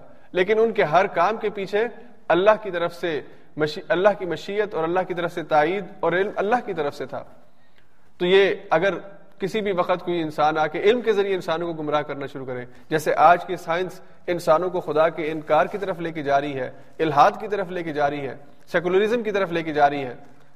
تو یہ یہ علم کی بنیاد پر اگر کوئی اس طرح کرتا ہے تو اللہ نے اس مثال کے ذریعے کہا کہ وہ اپنی طرف سے کچھ نہیں کرتا اور اسی طرح سے اللہ کے دیے ہوئے علم کی بنیاد پہ وہ یہ کام کرتے ہیں۔ پھر اللہ نے ذوالقرنین کا ذکر کیا اور یہ ہے طاقت کی آزمائش کے انسان کو جب طاقت اور اقتدار ہو، قوت ہو، تو پھر وہ اپنے آپ کو ایمان پر رکھے۔ تو ذوالقرنین کا ذکر کیا کہ اس کی مملکت سورج کے طلوع ہونے سے غروب ہونے تک تھی یعنی پوری زمین تقریباً اس کے زیر اتحاد تھی۔ لیکن وہ کیا کہتا تھا؟ وہ یہ نہیں کہتا تھا کہ میں بڑا طاقتور ہوں اور میں ہی خدا ہوں، بلکہ اس کا ذکر کیا ہاضا من فضل ربی، یہ میرے رب کا فضل ہے، یہ میرے رب کا انعام ہے میرے اوپر. تو یہ ان چار واقعات کا ذکر اس صورت کے اندر آئے گا۔ سب سے پہلے غار والوں کا ذکر ہے۔ غار والوں کے اللہ، غار والوں کے بارے میں اللہ نے فرمایا کہ اصحاب الکحف ور رقیم اصحاب کہف اور رقیم، یہ جو رقیم کا لفظ ہے، اس کا ایک معنی اس بستی کا اس بستی کا نام ہے جس بستی میں وہ رہتے تھے، اور کہف غار کو کہتے ہیں تو اصحاب الکحف غار والے۔ تو یہ جو غار والے ہیں، جو رقیم کی بستی میں رہتے تھے، ان کی آیات پڑھ کے سنائیے، اس میں آپ کے لیے بہت ہی مختلف اسباق ہیں، بہت ہی مختلف پہلو ہیں۔ سب سے پہلی بات اللہ نے یہ کہی کہ ان نہ فطیت العمن بربہم وزد نہ ہودا یہ نوجوانوں کا ایک گروہ تھا، جن کی تعداد کے بارے میں اختلاف ہے۔ سات تھے، پانچ تھے، نو تھے۔ بہرحال جتنے بھی تھے، اللہ نے ان کی تعداد ذکر نہیں کی۔ تو انہوں نے اللہ پر ایمان کی بنیاد پر اپنے وقت کے تاغوت سے، اپنے وقت کے جابر اور ظالم کے سامنے کلمہ حق کہا اور پھر اس کے بعد اللہ سے استقامت کی دعا مانگی۔ اور دعا کیا تھی؟ ربنا آتینا ملدن کا رحمہ اللہ ہمیں اپنی طرف سے رحمتوں سے ڈھانپ لے۔ وہی لنا من امرنا رشدا۔ اور ہمارے معاملے میں آسانی کر دے۔ ہمارا معاملہ بڑا سخت ہو گیا ہے۔ ہم نے وقت کے تاغوت کے سامنے کلمہ توحید اور تیری بڑائی کا اور تیری عظمت کا اعلان کر دیا ہے۔ اب یہ ہمیں چھوڑیں گے نہیں، تو ہمیں ایمان کے اوپر استقامت دے۔ اس کے بعد اللہ تعالیٰ نے فرمایا کہ وہ غار کے اندر چلے گئے، وہاں پہ انہوں نے پناہ لی اور وہاں پہ اللہ نے ان کو سلا دیا۔ اور ان کے سونے کی کیفیت کے بارے میں اللہ نے ذکر کیا کہ وہ تین سو نو سال تک وہاں پہ سوئے رہے اور سورج ایک طرف سے طلوع ہوتا تھا اور غروب ہو جاتا تھا اور سورج کی براہ راست روشنی ان کو نہیں پڑتی تھی۔ یعنی وہ ایک ایسی جگہ پہ تھے ان کی غار کی پوزیشن ایسی تھی کہ وہاں پہ براہ راست سورج کا طلوع، اتنے سالوں میں سورج طلوع اور غروب ہوتا رہا، لیکن اس سورج کی تپش نے یا اس کی روشنی نے انہیں بیدار نہیں ہونے دیا۔ اور آج بھی دنیا کے اندر بعض جگہ ایسی ہیں۔ ہم دو سال پہلے یہاں پہ ریو خان ایک جگہ ہے ناروے میں۔ وہاں پہ گئے تو وہاں پہ جو ریو خان کا جو نچلا علاقہ ہے، وہ دو پہاڑوں کے درمیان ہے۔ اور وہاں پہ سال میں بہت سے دن ایسے آتے ہیں کہ سورج وہاں پہ، سورج کی روشنی براہ راست نہیں پہنچتی۔ تھوڑا اندھیرا سا رہتا ہے، اس لیے کہ ان پہاڑوں کے اوپر سے ہی سورج گھوم کے واپس چلا جاتا ہے۔ تو اللہ نے کہا کہ وہ ایسے، ایسی جگہ پر لیٹے ہوئے تھے کہ وہ تین سو نو سال تک سوئے رہے اور سورج کی روشنی نے ان کی نیند کو ڈسٹرب نہیں کیا۔ اور یہ اللہ کی حکمت ہے کہ اتنا لمبا عرصہ اللہ نے ان کو سلایا اور جب ان کو اٹھایا تو انہیں اندازہ نہیں ہوا کہ وہ کتنا سوئے رہی کہنے لگے، ایک دن ہم سوئے ہیں یا دن کا کچھ حصہ سوئے ہیں۔ لیکن جب وہ مارکیٹ میں سامان لینے کے لیے گئے تو وہ سکہ اس دکان والے نے دیکھا تو کہا، یہ تو فلاں بادشاہ کے وقت کا ہے، تمہیں یہ کہاں سے ملا؟ اور یہ حقا بکا حیران پریشان کہ میں، ابھی تو میں کل یہ مارکیٹ سے سودا اسی سکے سے لیا کرتا تھا، آج یہ مجھے دکاندار کہہ رہا ہے، تین سو نو سال پہلے کا سکہ ہے۔ تو اسے بات سمجھ میں نہیں آئی۔ لیکن اس دکان والے کو اور اس پورے علاقے میں یہ بات مشہور تھی کہ کچھ نوجوان تھے اس فلاں بادشاہ کے دور میں جو غائب ہو گئے تھے اور آج تک غائب ہیں ڈسپیئر ہیں۔ تو پھر وہ اس کے ساتھ اس سے بات چیت کی مزید باتیں ہوئی تو اسے پتہ چل گیا کہ یہ وہی نوجوان ہیں جو غائب ہوئے تھے۔ لیکن جب یہ واپس اس مقام پہ پہنچے جہاں پہ یہ نوجوان موجود تھے تو اللہ نے ان سب کو ڈیتھ یعنی ان سب کو موت دے دی تھی۔ تو اللہ نے اس واقعے کے ذکر کے ذریعے بات ہمیں سمجھائی ہے کہ اللہ تعالیٰ جو اس پر ایمان لاتے ہیں، ان کے لیے دنیاوی اسباب سے ہٹ کر بعض بعض دفعہ حفاظت کی ایسا انتظام کرتے ہیں کہ جو عقل سے ماورہ ہوتا ہے۔ اب بھلا یہ کیسے ممکن ہے کہ ایک انسان تین سو سال، تین سو یا تین سو نو سال سویا رہے اور اس کا جسم خراب نہ ہو، اس کے جسم کو مٹی نہ کھائے؟ پھر اس کے بعد اللہ نے فرمایا کہ جب بھی کوئی کام کرنا ہو تو یہ کہا کرو کہ اللہ شاء اللہ ان شاء اللہ۔ ان شاء اللہ کا لفظ کہنا بار بار اس معنی میں کہ اللہ تعالیٰ مجھے توفیق دے گا تو میں یہ کام کروں گا، یہ بہت ضروری ہے۔ پھر اللہ نے باغ والوں کا ذکر کیا۔ جنتان من آناب وحففناهما بنخل، وجعلنا بينهما زرعا. اللہ نے ایک کو دو باغ دیے تھے۔ ان باغوں کے ارد گرد کھجور کی ایک پوری لائن جو ہے وہ لگی ہوئی تھی۔ اور اس کے درمیان کھیتی، اللہ نے کھیتی کا انتظام کر رکھا تھا۔ اور پھر اللہ نے فرمایا، وفجرنا خلالهما نهارا۔ اس کے درمیان نہر بہتی تھی۔ یعنی آپ تصور کر لیجیے، آج جس کی اکانومی اتنی بہترین ہو، وہ خود بھی مہینے کا ایک ملین کما، سال کا ایک ملین کماتا ہو۔ اس کی بیوی بھی سال میں ایک ملین کماتی ہو۔ اور انہوں نے دو چار گھر بھی اپنی آمدن سے خرید کے کرائے پہ دیے ہوئے ہوں، اور انہوں نے انویسٹمنٹ کیے ہو انہوں نے شیئرز خریدے ہوئے ہوں۔ یعنی زندگی بڑی آسودہ گزر رہی ہو۔ بہت، ہر چیز، وہ کہتے ہیں نا کہ ہر چیز پانچوں گھی کے اندر ہے۔ تو ویسی زندگی گزار رہا ہو۔ اس کو اللہ نے دو باغ دیے تھے۔ اور باغوں کے ارد گرد کھجور کے درخت لگا دیے تھے اور ان کے درمیان کھیتی تھی، پھر نہر اس کے درمیان سے گزرتی تھی یعنی اس کا کسی قسم کا خرچہ بھی نہیں تھا اور فصل بھی بہترین ہوتی تھی۔ اس نے کیا کیا؟ وہ دخلا جنت اپنی جنت باغ میں داخل ہوا وہ ظالم النفسی وہ اپنے آپ پہ ظلم کرنے والا تھا۔ کالا ما ازن ان تبید ابدا اور کہنے لگا، میں نہیں سمجھتا کہ یہ چیز مجھ سے لی جائے گی، یہ تو ہمیشہ کے لیے مجھے دی گئی ہے۔ وما ازن الساعه قائمه یہ قیامت ویامت نہیں واقع ہونے والی۔ ولا رددت الى ربي لاجدن خيرا منها منقلبا۔ اگر میں واپس چلا بھی گیا تو اپنے رب کے پاس اس اچھی چیزیں مجھے مل جائیں گی۔ اس کے ساتھی نے اس سے کہا، کیوں کفران نعمت کرتا ہے؟ اللہ نے آج تجھے اچھا روزگار دیا ہے، تجھے عزت دی ہے، تجھے اچھی جاب دی ہے، اولاد دی ہے، تجھے تیرا بینک بیلنس اچھا ہے۔ یہ ساری چیزیں تیرے پاس ہے، تو کیوں کفران نعمت کرتا ہے؟ کیوں اللہ کے آگے نہیں جھکتا؟ اور کیوں اس کا شکر نہیں ادا کرتا؟ کہ میرے مالک نے مجھ پر احسان کیا اور مجھے یہ ساری چیزیں دی میں تو اس قابل نہیں تھا۔ تو کہا، اکفرت بلدی خلق کیا تو اس کا انکار کرتا ہے جس نے تجھے پیدا کیا؟ من تو رابن مٹی سے۔ سما من نطفت پھر ایک پانی کی بوند سے۔ سما سوا کا رجولا پھر اللہ نے تجھے کڑیل نوجوان بنا دیا۔ تیرے جسم، تیرے تیرے جسم کو خوبصورت اور طاقتور بنا دیا۔ تو اس کے بارے میں انکار کرنا شروع کر دیا ہے۔ اپنی حقیقت کو تو دیکھ۔ تو تو کچھ بھی نہیں تھا۔ آج تو, تو کھڑا ہو کے اتنی بڑی بڑی باتیں کر رہا ہے۔ یہ سب کیسے ممکن ہوا ہے؟ اور پھر اللہ نے کہا کہ اس نے اپنے ساتھی سے کہا کہ جب تجھے اللہ نے یہ سب کچھ دیا تھا تو نے یہ کیوں نہیں کہا؟ ماشاء اللہ لا قوت الا باللہ۔